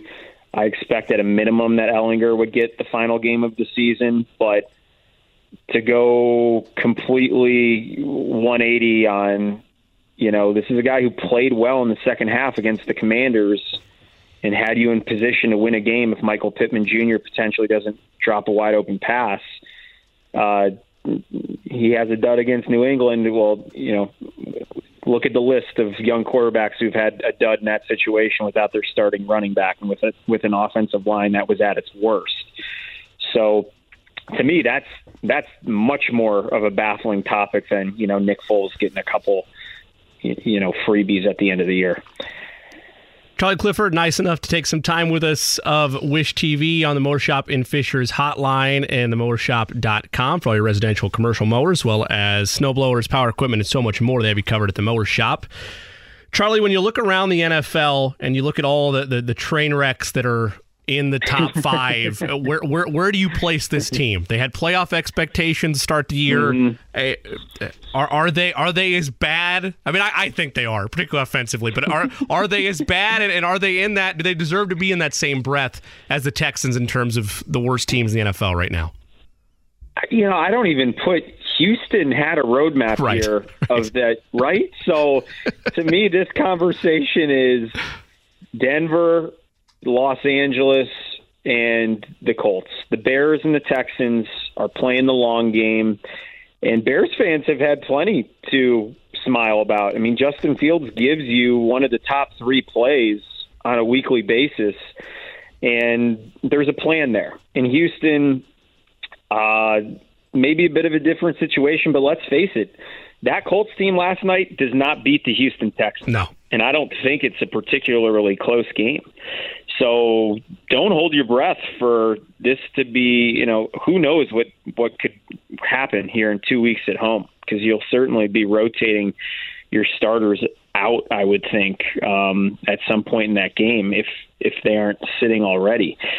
So Denver uh, due to the financials of Russell Wilson, due to the fact that you mortgaged your future, Jimmy, you know that division better than anybody. I Hate mean, to see it. It's tough. Yeah, yeah. First year coach, you know, one of what five first year coaches to be let Yep. go before the end of the first year, which I'd forgotten. Lou Holtz was on that list with the Jets. That's just it's crazy how. uh Look, you can always come back. So hopefully Nathaniel Hackett can can figure it out. But I think that one tops the Colts, and then the Rams. Just you know, a historic step back for a Super Bowl champion, knowing that they brought back that team um, to you know pretty much what it was. Whitworth retires, OBJ gets hurt.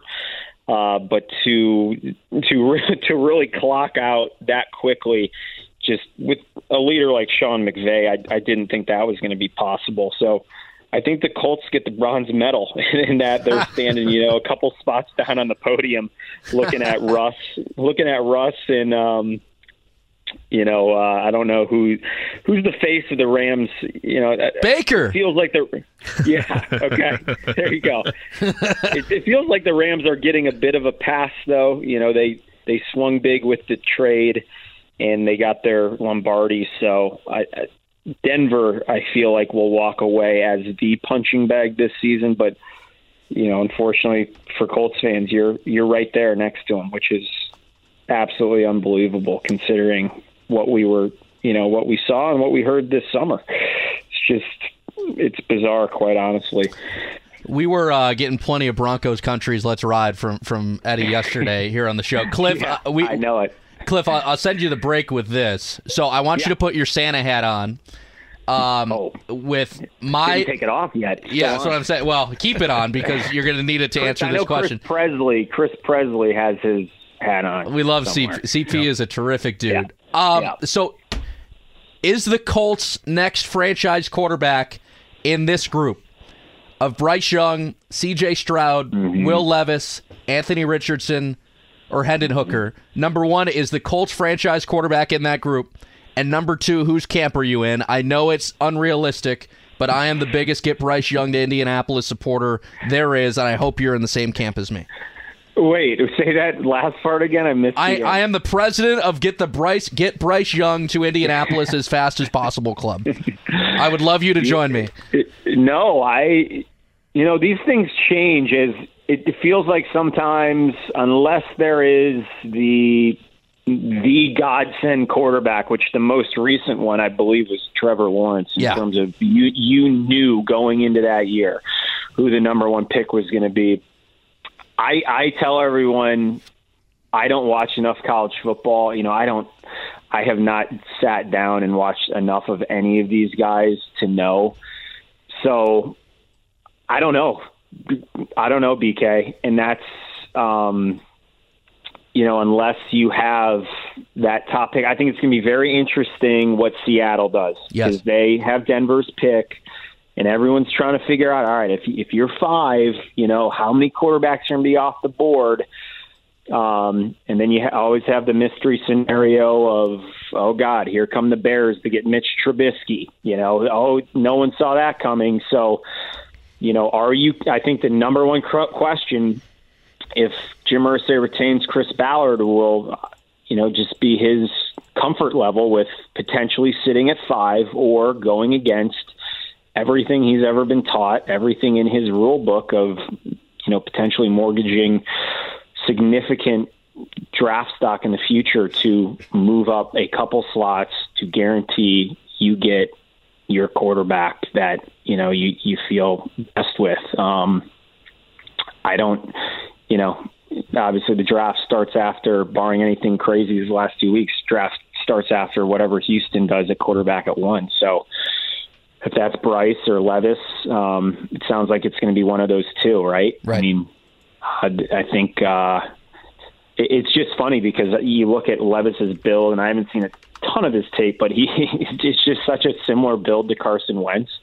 Um, big, stocky guy, you know, big arm, and um, it's going to be it's going to be an interesting few months. Indy, buckle up. That's just that's just the bottom line, and you got to you got to pray because I don't think anybody knows. I don't I don't think there's. Look at Lawrence. I mean, it's been it's now you know taken years for him to to settle in and to play the football that you know everybody thinks you're going to walk out and be be a winner day one, and that's just it's so rare. And I, you know, they do have some pieces that it's not a rebuild. It's not like you're walking into Houston. I think that's a different situation, but it, it's also not the team that you you convinced yourself potentially that it was going to be this year, and you know that that's not going to change overnight. So we shall see, gentlemen. He's the We shall best. Charlie Clifford from Wish TV. He is with us on the hotline brought to you by the Mower Shop in Fishers and themowershop.com. Cliff, we always appreciate the time, my man. Hope you're having a great holiday season. We'll talk soon. You're the man, Charlie. Hey, thanks, boys. Keep up the great work. See you, Cliff. Charlie Clifford with us on the fan. That's always good stuff with Charlie. Coming up top of the hour, we will get to you. Your phone calls at 2 o'clock. Feel free to get them in. 317 239 1070. We'll come back, put a bow on the 1 o'clock hour next. It's all you if you'd like it from 2 to 3. 317 239 1070. The Chargers beat the Colts. LA's going to the postseason. Indianapolis simply is not. On the fan. Jimmy Cook and Brendan King here on the Fan Midday Show. We went a little bit long with our friend Charlie Clifford. Always good to talk to Cliff. So we're going to step aside one more time to get ourselves back on track. But again, coming up next, take your phone calls and fan reaction to the Colts lost to the Chargers last night as LA's headed to the playoffs. They win 20 to 3. Back in a second, your phone calls more on the Colts and what we want to see these final two weeks on the fan. I'm not going to name names because I love the YouTube chat. I love the banter. But if you throw at me a veteran quarterback, if you want to call it that, a suggestion of a veteran quarterback for the Colts next year that hasn't done anything relevant in their career to this point, of legitimate relevance, I, I don't have time for you. Roast them, Jimmy. Sorry, I just don't. I can't do it. Can't do it. My line is drawn at. Uh, But Jimmy, he's a Pro Bowl alternate. hey, that's something special. Tell you what, special, special talent potentially. And we're not talking about Mitchell Trubisky here. No, we're we we are indeed not talking about Mitchell Trubisky. It was a Eddie. You labeled it dismantling. It was disaster. It was. I guess the light show was cool. Colts fans got to see that. I mean, I, I Yeah, it was guess the, the, the entertainment side of things, Colts do a good job putting on a show in terms of off the field stuff. But on the field, the product that matters to a ton, and it has not been there this season. One of the more disappointing stretches in recent memory for your Indianapolis Colts. They fall 20 to 3. The Chargers last night 4-10 and 1 on the season now and squared about the fifth pick currently in most well, that's where they're positioned right now in terms of mock drafts. We'll go to the phone lines for a little bit here. Remember, if you want to join the conversation, you're welcome to either via the YouTube chat, searching 1075 The Fan on YouTube, or searching the Fan Midday Show there and interacting there. You can also tweet at B King Sports, at the J Cook, at Eddie Garrison underscore. We'll get to your comments there as well. And then 317 239 1070. It's a place to go if you want to directly interact with us. We'll go to the phone lines now. Let's go over to Paul. Paul, how are you today? Welcome to the show. What's up, fellas? How you doing? Hey, Paul. Okay, um, I, I I just don't understand what Jeff Saturday is doing. Um, I don't, and if Jim Irsay is really considering bringing him back, then we will be the laughing stock of the laughing stock of the NFL next year. First of all, he, he doesn't play the players who needs to be played. After Jacksonville won on Thursday, we were eliminated from the playoffs, so there was no reason to play Nick Foles. Nick Foles goes out there, he stinks it up in the first half, So why trot him out there in the third quarter? You play Sam Ehlinger to see if this guy's going to be around for a few years to come, and not as our starter, but as a backup. Because if not, then that means the coach have to go out and spend more money on a veteran backup. Another thing, he does. When I say he doesn't know who to play, that's like a few weeks ago. Jelani Woods has nine catches for 93 yards. What happens the next game after that? He barely plays. And and this week was the first week where they didn't run the ball up the middle, try those wide receiver screens left and right. And I don't understand what's going on with this team. We are seeing the same thing every week, and nothing's changing. So if nothing's changing and we're not better and these quarterbacks are not getting it done, why not play Sam Ehlinger? At least that would excite the fan base some. And we would see what we have as far as a viable backup. And if not, then we can go elsewhere as far as a free agent backup or signing or or or drafting two quarterbacks like Washington did when they drafted Robert Griffin III and Kirk Cousins. We just got to do something different because doing the same thing every week and then expecting different results is absolute insanity. Fellas, that's all I got. You guys have a great day, and I'll just listen to what you guys have to say. Appreciate you, Paul. Thank you as always for the call. Paul, always a frequent caller to the shows and, and follows with passion both the Colts as well as the Pacers. Uh, I guess to react to that, BK, like I look, clearly I'm not making the decisions for this Colts team, but I, I don't see a world where Jeff Saturday's back as the head coach of this football team. So I'm even though you have to leave everything on the table for Jim Irsay, I, that's not that's not a legitimate option for me. I don't think he's going to be here. My bigger concern and my bigger fascination with where they go is with Chris Ballard. He's now reaffirmed throughout the season on multiple occasions from the start of the season to the firing of Frank Reich to Monday Night Football, uh, his you know kind of pregame lead up interview with them saying that Chris Ballard's our general manager. Joel Erickson brought up a great point. You and I brought up a similar point earlier to start the show, BK. You are in danger of putting yourself in a massive kind of black hole, if you will, of the next three or four years of this franchise if your new head coaching change is back with Ballard under center and there's or not under center but uh, under the controls and there's a disconnect between those two. Because if you get on this carousel like so many bad franchises go, where you're alternating every three years, firing a GM, firing a coach, firing a GM, firing a coach, you're, you're there's going to be no progress. It's going to be more seasons like this for the Colts unless they like a blind squirrel find a nut in the draft and, and, and hit it out of the park and it, it stabilizes things. That's exactly why the Chicago Bears are not relevant, Jim. Right. And they have not been relevant since the year 1985. They cannot find a pair that works well together. And in my mind, I do think there is an avenue that Jeff Saturday is the coach of this football team next year. Not because I like it, but because Jim is getting so compelled with the multiple Lombardis thing that I think he is convinced, and he convinced himself. I don't think anybody is in his ear with this, that he needs to go back to the era that brought him so much happiness and so much success in order to get there. I don't think he believes that somebody outside the organization, from a leadership standpoint, can get them to the Manning era again. And he has convinced himself so much that way. And he's kind of sprinkled in the Luck era. That's what the $25 million to Luck was. He wanted an avenue to try and get him back. And I'm not going to start Andrew Luck comeback rumors. That's not me. I will never say that. That's a conspiracy. But I think he believes that it will not be a new era of Colts football that will get him to where he wants his football team to be. It will be the old era that gets him back.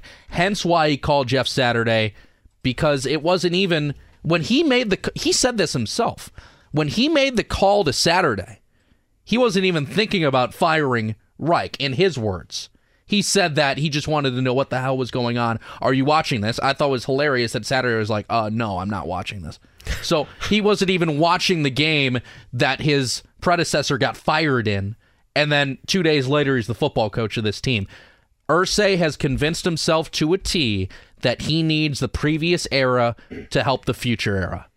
And that's why Saturday has a window to come back. There's only one individual, and we'll say player because I don't want to disrespect Polian and I don't want to sp- disrespect Dungy.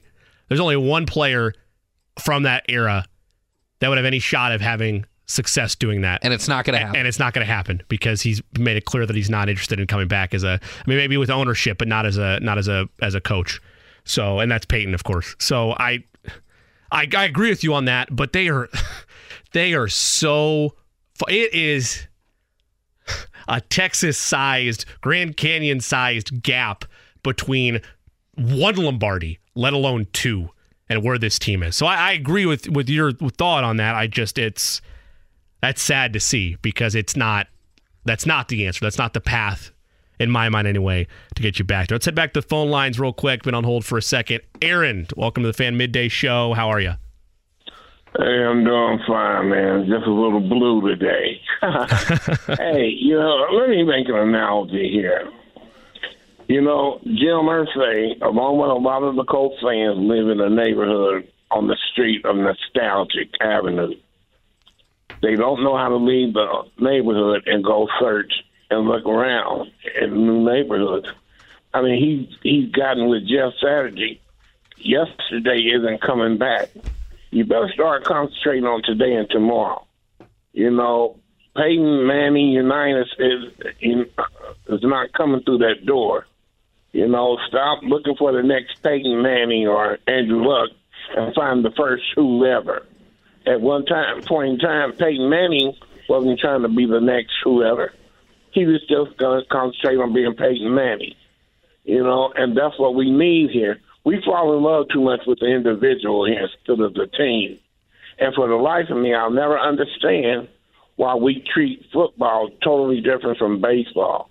You can have a star uh, pitcher, you know, through five no hitters in a row. But on that sixth game, if he's stinking it up, they're to pull him. But in football, the quarterback screw up and they pull him, and we lose our mind.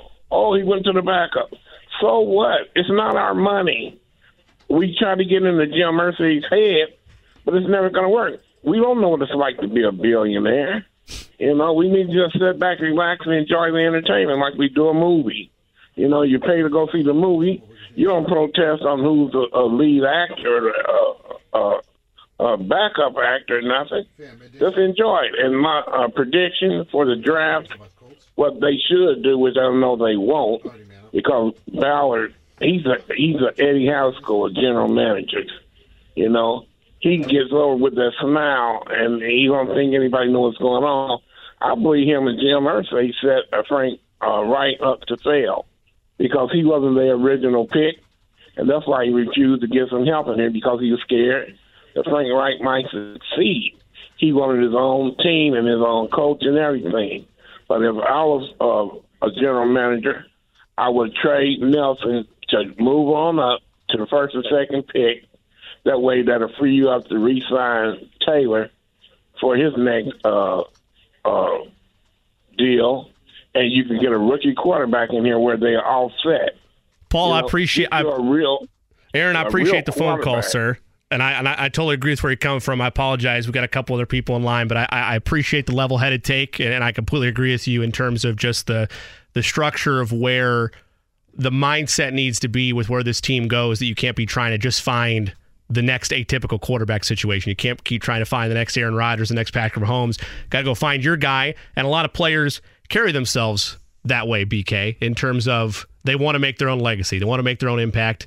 And to Aaron's point, you can't be living in the past of, uh, as he put it, nostalgic avenue of trying to find out uh, oh, if we go back to the way things were, we try to bring similar pieces from that era, maybe it's automatically going to make us good now. No, it's a matter of building this next era of the Colts. And if you want to have certain assistant coaches in there, like Reggie Wayne, I, I didn't hate that move. I was right? fine like, with like I that, that's that I don't have a problem with that. That's an accomplished wide receiver that's trying to help a position group that you need big leaps to be taken on, where you need Alec Pierce to make an immediate impact as, in, as a rookie, which he's done like, I, I don't have an issue with that, but it's where if you start to take steps back and try to again, with no real coaching experience other than the fact that, again, with the high school jabs aside, it was a hire that I still think, which is why I don't think he's coming back. If the results would have been great, maybe it's a tough decision for Jim Irsay. The results aren't great.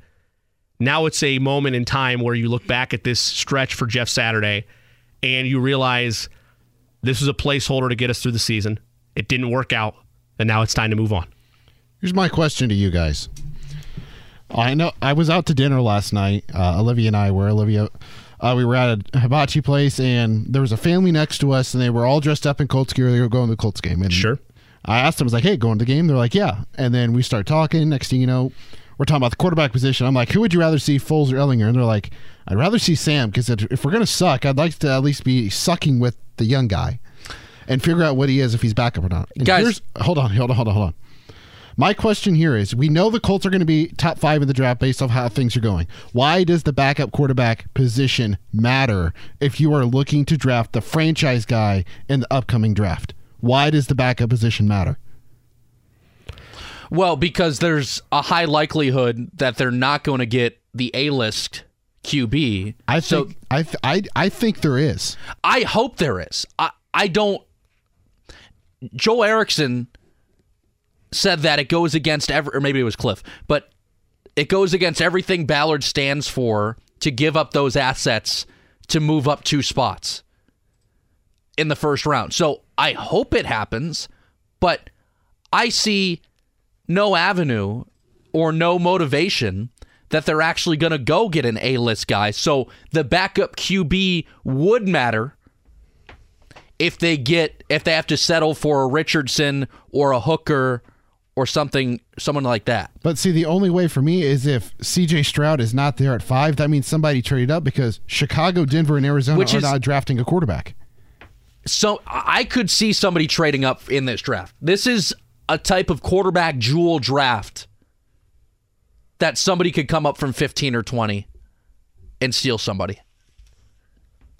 And that's a possibility, but but but at the same time though, and this is what I've kind of been And by Denver, I mean Seattle. harping on, right? But what I've kind of been harping on the last I don't know, last 2 or 3 weeks is that it it really doesn't big picture to your point, Eddie, the backup who the backup is next year because you can't try to put the cart before the horse in that position when you you need to you need to hit it out of the park with this draft if you're this bad and you believe in the quarterback that's there. And based on the performances throughout this season, I don't know that I want to see any of the three quarterbacks that we've seen this year on this roster next year.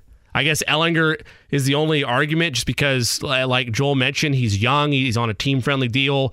Uh, his work ethic is praised. He's a he's a second or third string quarterback in the league. And that's a fine way to make a living. Even, but that's fine, and that's why starting Foles. And by the way, can we get a command center a little noise here? Jeff Saturday quote: "Nick's the quarterback, and we're moving forward with that." Egregious. Look, it, it embarrassing. It it. This is probably the wrong take, but it, it's just my thought on it. I don't I don't care anymore. Like like Okay. like like like I know fans do, but I don't like I don't care what they do at quarterback anymore this year. I'm not I'm not mad at Saturday for that, but I'm also like I'm indifferent on it because the season is done and I don't believe my personal take on it that Sam Ehlinger is a starting quarterback in this league. Hey, wait, let, let me finish the back half of that. Okay. I don't trust this regime with what they're seeing on the field. So God forbid Sam Ehlinger balls out these final two games. Just just a, flash in the pan because that happens. Quarterbacks every now and again, like you give them an opportunity. Like look at look at look at Brock Purdy the other day, right? Like again, that's a different system, and maybe Purdy might actually have a better future than Ehlinger, but that's just a one instance of this season where a backup quarterback, or in that case, a third string quarterback, comes in, makes an immediate impact. I don't want this being a debate this offseason of uh, Sam Ehlinger is the quarterback of the future because I don't think he is. I don't think anybody would ever say that. And plus, Brock Purdy again, he's got Deebo Samuel and Yeah, Christian it's a different, it's a different scenario. Okay, di- it- I, I understand. There's a system built there. There's a system built in It- San Francisco. it- it is a Ehlinger could play in that system, and he would look like a quarterback where people are like, "Hey, you know what? Maybe this guy is a future." Well, I'd love to be able to hand the ball off to Christian McCaffrey 35 times a game. I, I don't think, guys, a- and I've been a Ehlinger stan for sure since he came to the Colts. I thought Ehlinger should have been above Jacob Eason from the start. I have been an Ehlinger backup supporter. I don't think he's ever going to win a division with the Indianapolis Colts. I don't think he's ever going to play in a playoff game. What I do think is that Nick Foles is like your classic old grandma has a recipe for this dish. Everybody knows it. Everybody knows what Nick Foles is going to bring. It's the same thing as Matt Ryan. That's what I was trying to tell everybody last week. That's all I was trying to say is that Nick Foles is going to bring you nothing different from what you struggled with through 75% of this year because Ehlinger did start those two games. Ehlinger at the very least gives you a little bit of mystery that you say what if. You don't say what if with Foles. You don't say what if anymore with Ryan because you know what's going to happen. Jimmy, But why do how you need bad? the mystery? Why? Why? Give me something to think about going in the offseason, man. Give me something to think about. What, what What are you thinking about though? But I mean, Because- this guy was a sixth round pick. I and don't he wasn't care. even great at Texas. That's fine. I just need to know because we don't know from Washington and New England truly what he is. We, I agree with that. Those interceptions, those inter- please describe Jimmy those interceptions last night. just the general ones from Foles. Yeah. I mean, I, I agree with you. I Brendan, don't that- think Ehlinger throws that bad of an interception if you put him in. I, I don't think so either, but I guess you and I are having two different arguments. I'm looking at this more in the long term of the season's done. Like, okay, fine, throw Ehlinger out there. I don't care. I, right. I don't need to see any more from him because he could be I a backup do. next year. I, I do. but for I, what? That's my question. Why? Because the last time that he was given a chance to start, he was put in an impossible position to start on the road against a guy that eats rookie quarterbacks, and it was the game his head coach got fired. But what's the end game in that result? Let's say he looks good these final two weeks. What what will you feel like you've learned? Third string. Okay. You keep him on the roster. You don't have to go out and pay more money. You don't have to go out and pay another Nick Foles because, as Joel said, he does have some guaranteed money on his deal. And that and that to me is why like I, I think he's on the roster next year anyway, just based on where where his contract is. Right, but I would pick. like to I would like to fully know what he can do before you make that decision. Give him one more shot. And we were force fed all week supposedly that Nick Foles has arm strength. Those passes last night on the interceptions, those were worse than Ryan. Would you agree Those with me? Those were worse than Ryan. But Ryan. at least they're down the field. At least they're down the field. Would you agree with me? like I said, they're punts. Would you agree with me though that how bad this offense is as a whole? It's still not a fair area Ehlinger would to get- probably struggle. Like and, and at but that you point- don't know. No, but I'm saying like at that point, why, this is why it doesn't matter to me. It doesn't matter to me because this offense is so bad that you're not getting a fair baseline evaluation of what Ehlinger can do anyway. Like you weren't getting it earlier in the season, and you're not getting it now against New York, who's still a playoff team. And Houston, who, even though they have the one seed pretty much locked up, are still playing to win games. The offense is not good enough for you to get a fair evaluation from Sam. That's why I don't care. Schematically, it's terrible too. Like I just don't like. Yeah, we're going to see him run around, extend plays a little bit more, but you're not getting a fair evaluation for what he can offer when the running back is done for the season in Jonathan Taylor, and you have injuries across different areas, and you're making quarterback changes. That's why it's an indifferent topic to me because, and that's why they went with Nick Foles because he's a veteran to get them through the season, and they that's all that's all they care about right It- now. it- Is last night considered getting through, getting embarrassed on national television though? Again, Again? Uh, get, getting through. I, getting I through re- to me is is what it literally means. It is Okay. getting through these last two weeks and getting in the draft because let me the quarterback is not at West 56 Go ahead, right Eddie. now. let me Go ask ahead, you this. Eddie. All right, so Sam Ehlinger starts last night. Here's his stat line. He's like, let's go with 15 of 31, whatever it is. I don't know. The offense accumulates 200 yards. They fail to get inside the red zone. Is that worse than what you saw last night? No. No. I thought those were the most brutal interceptions I've ever seen last night. That's tough. I mean, you could also you could also say. I mean, Nick. I thought Foles those were the most brutal Foles was interceptions. put in, was put into a situation yet last and it's night no fault of his own. Fail. It, it's no fault of his own. He he didn't practice with these dudes right. since August. That's what I'm saying. He was put in a position to fail. He was At not least Ehlinger has had a run, and I realize this conversation, guys. This conversation that we're having right now is not going to mean squat. It doesn't- come I mean, April. it- it- but you know what's sad? This is now. in the position we are, and this football team is terrible.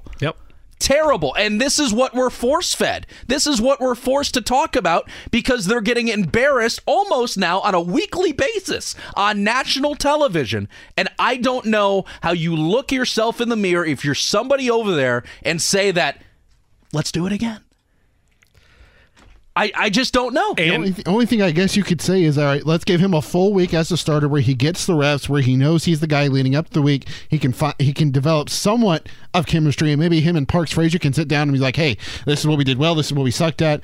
Uh, there's gonna be little of the first, a lot of the latter. But like, I think that's the only thing you can say here with Nick Foles if you run it back for another week is like, okay, you get another week here. You know you're the starting quarterback, and now we can still get a better evaluation of the guys around the quarterback.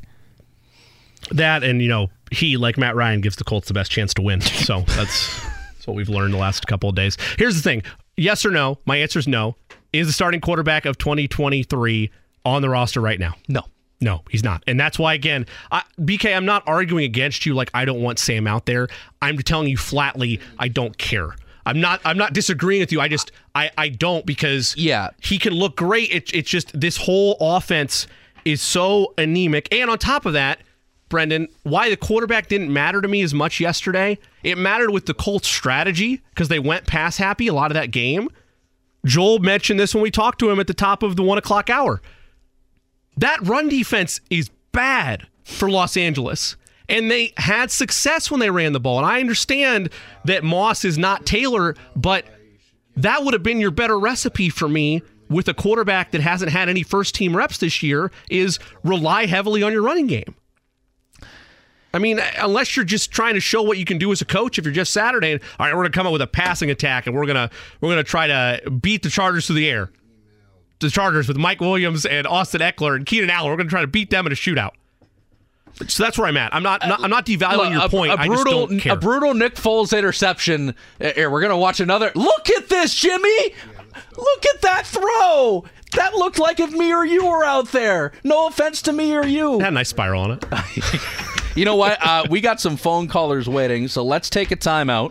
We will get to your calls after the break. Tim, hold on. There are a couple other callers as well. We will hear from you if you'd like to chime in. You've got the opportunity to at 317 239 1070. Nick Foles, terrible interceptions. We're running it back, baby. He's starting on New Year's Day in NYC. We can't wait. We're back next on The Fan. I feel bad for Matt Taylor. No touchdown calls last night. He had two. Yeah, it's never fun. He had two of them. Not for us. I mean, he still had two touchdown calls. Yeah, but there was no INDY. There haven't been many INDYs this year. I know. Poor guy. No, even on some of the touchdown calls, he hasn't done the INDY. Yeah, that's tough as a play-by-play guy, man. Not being able to call like the exciting moments for your own team. It's like getting shut out for back-to-back days in baseball. You're like, oh my god. We lost one time when I was in Boise that summer, my first summer. We lost ten in a row in a 76 game season. That's tough. That was tough. Uh, we are back to the phone lines. 317. I, I, I don't know how long to, to expunge on that, no, but, but, I- but it is. I, I- mean, I, I mean, just- it's, it's particularly in baseball. It's it's the it's the long stretch of the season where Dude, when there you- are highest of highs and there are lowest. when you of when you lose eight straight, it is Yeah. a helpless feeling. Like, oh, Hey, I'm a Reds fan. I'm used to it. Ah, that's okay. You'll be all right. Uh, 317 239 1070 if you'd like to chat about the Colts or really anything else on your mind. Pacers and the Hawks tonight. Eddie will be behind the board for Mr. Boyle and the Pacers as they look for a win on this back to back coming back from New Orleans. Tim has been waiting quite a while to get his input on the Colts quarterback situation. Tim, you can go ahead. Hey, how are you guys doing? Good man. Good. First, of the season ticket holder, Foles was awful. I never want to sit through that again. I'm with you.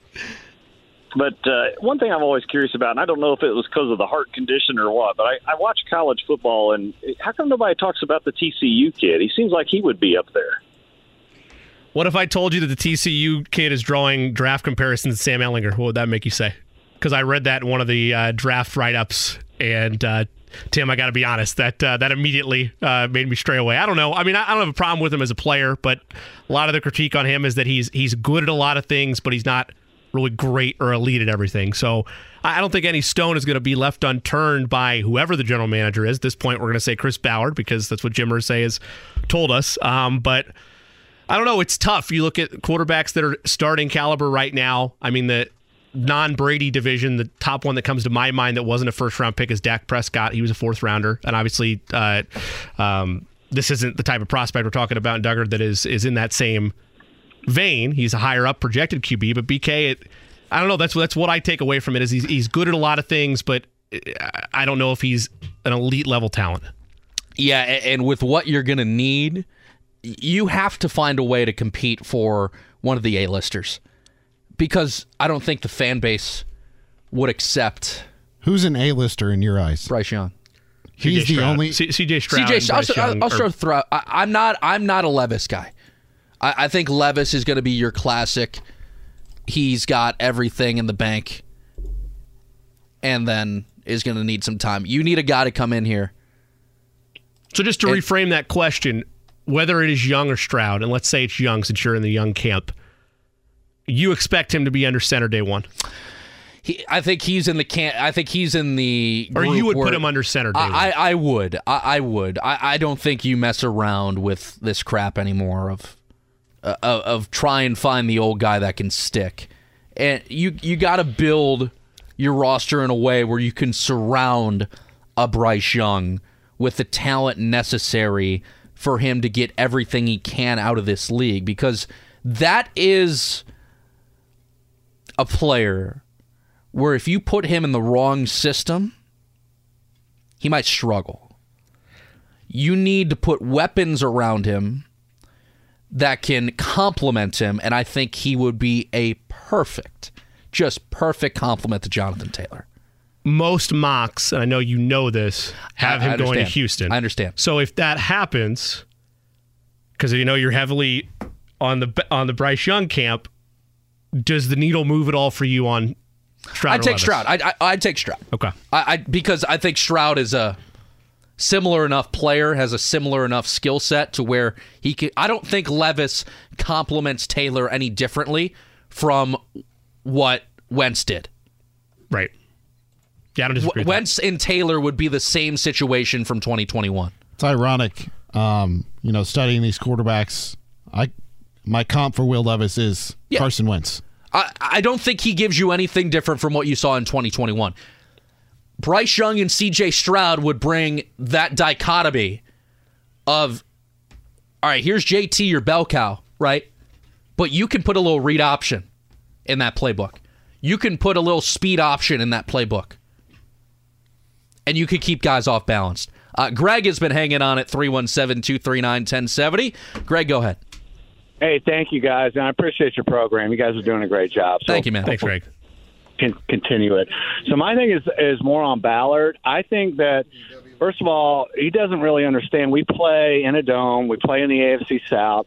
We need weapons. It's not just Jonathan Taylor right, Jonathan Taylor left. He's a great back. Don't get me wrong, but you really can't, you know, catch a lot of passes out of the backfield. We had Hines. They screwed that up. I'm not blaming that on Ballard, but is that we need to have weapons. Look at Miami; they play in a warm climate. They have two good wide receivers, even though a horrible quarterback.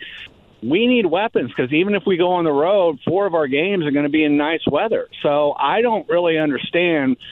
Um, his, his whole philosophy is, hey, build from the inside out. Well, he didn't build a left tackle. He let our right guard go.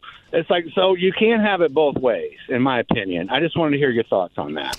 Greg, appreciate the phone call there have been moves that have been head scratching to me, Jimmy, and I've had no secret about it in the way that the roster has been built. And that gets back to our conversation earlier. If you give Ballard more time here, I don't trust that he's going to change at and all. and the problem with that also is that when he's built inside out, to his point with them, you, with, regardless of where you stand on on Castonzo's retirement, regardless where you stand on just the handling of the offensive line and its deterioration the last three or four years, there it's now at a point where you have to once again make that a point of emphasis and rebuild there. So on the one hand, you'd like to think, okay, he wanted to build inside out. He's developed key interior positions. Now he can go focus on the outside. Go get some weapons now in year five or year six. We're not there now. We're where, okay, if you're going off of Chris Ballard's philosophy of building, suddenly, oh, there's holes on this offensive line. I need to fix that. I need a couple more weapons on the on the defensive uh, on the defensive front. And now you're no longer putting what should be your timeline when you build that way of emphasis on game changing wideouts. Now I will say he did finally take one in Alec Pierce, and by all accounts, Alec Pierce high level rookie season compared to where expectations were and how high level of importance it was for him to have a breakout campaign. He's been very, very good. That's one piece. That's great. Now I would like a downfield threat, a speedster, somebody that is able to make plays in space. Again, the cream of the crop is Tyreek Hill and Jalen Waddle. You're not finding those guys just left and right. They, they don't they don't grow on trees. They just don't. But there's a middle ground and particularly if you have a departure like Parris Campbell or somebody like that, you're going to need another speed threat that is able to make plays in space. I don't know if there's a problem in the scouting department or maybe there's a disconnect between Ballard and the scouts.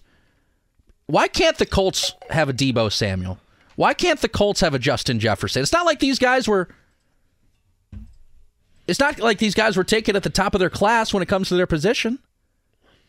I, I just don't understand where the drop off in scouting comes from because Alec Pierce is a nice player. Michael Pittman's a nice player. I don't think Michael Pittman will ever be a solidified one. Michael Pittman's a very good number two. Yeah, I agree. Very good number two.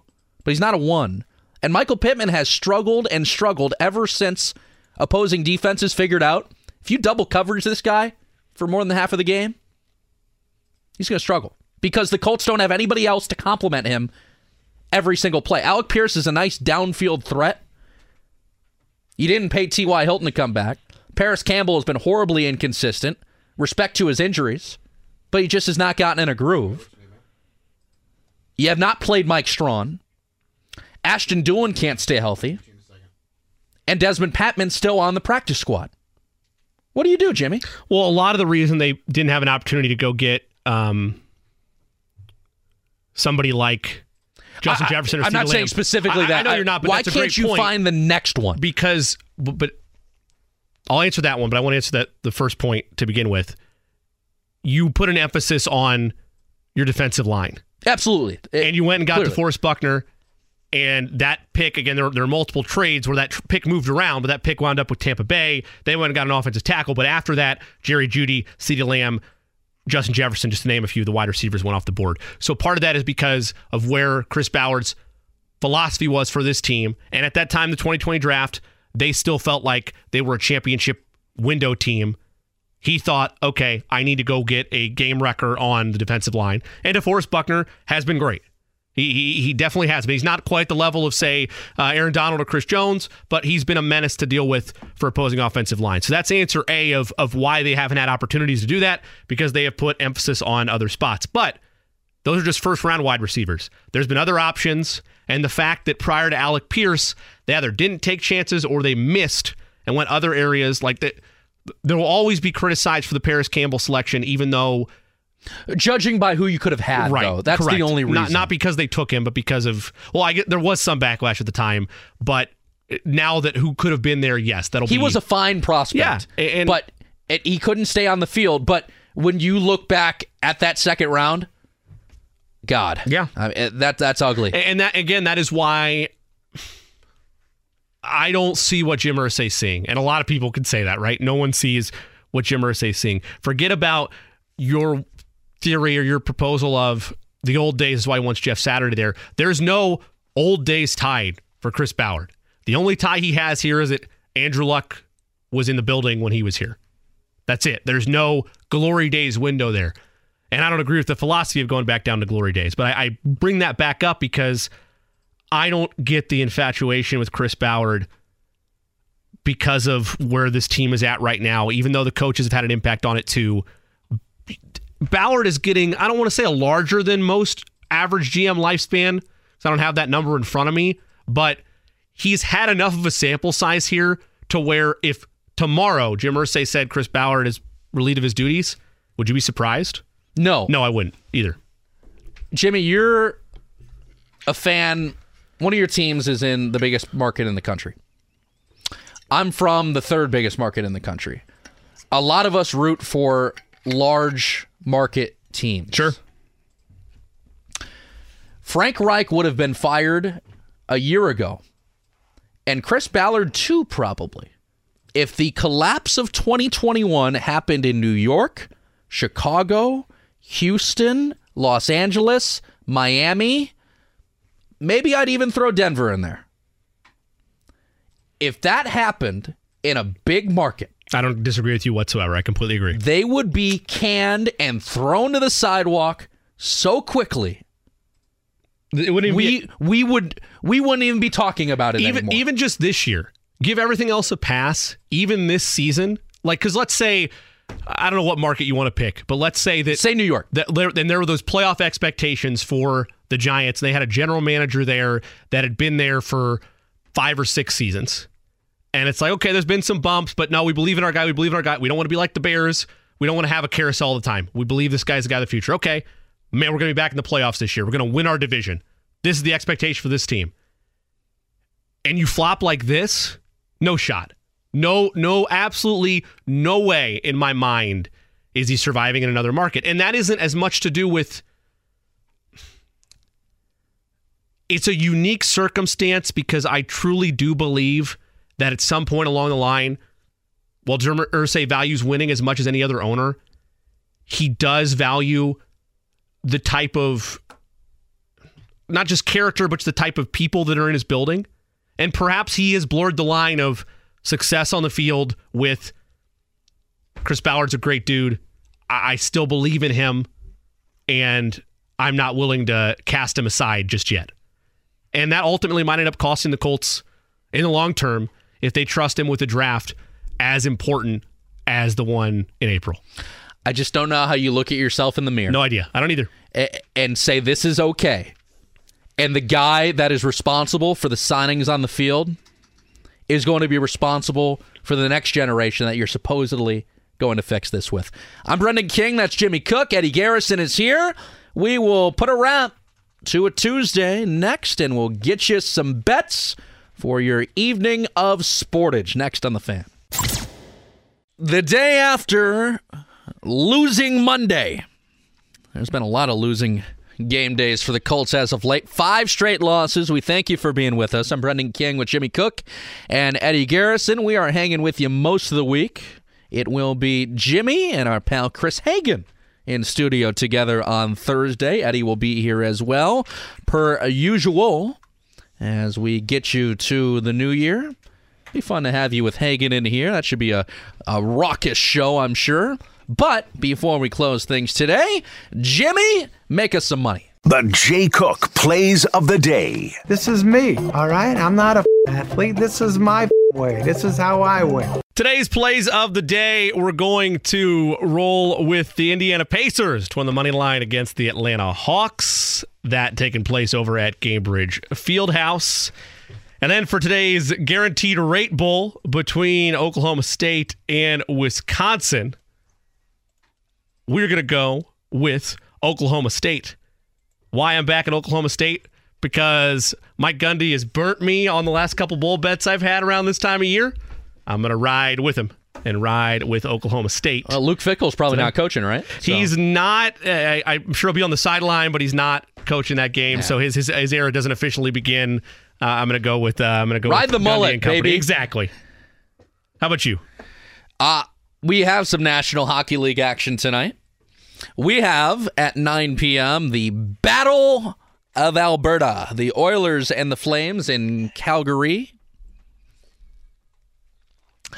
This is going to be a heated game because it's their first time seeing each other in a while, and there are always at least 100 combined penalty minutes when these guys come together. They hate each other dearly, and I think it's going to be your classic 2 2 even third period. This game's going to overtime. You can bet games to go to overtime in the National Hockey League. I'm going to bet that the Flames and the Oilers will go to OT. You can get that at plus 375. I think that's a great bet for a game that's going to be neck and neck. Eddie. I have a question for you. Yes. Are the Kings playing tonight? The LA Kings? Yeah. I believe so. If they I wonder what their line is to go to OT because I feel like they're going to OT in like every single match for the last week. You've been a big like, hockey guy as of late, haven't you? I've been watching some more yeah, hockey lately. Yeah, yeah, Eddie, I'm so proud of you. Yeah, yeah. I mean, with Man, the Jimmy, we just got to get you on the full Panthers train, and you'll be good to go. NBA's barely been on the last couple days. Yeah, man, I week, love should it. say, I, yeah. I am, I am bringing.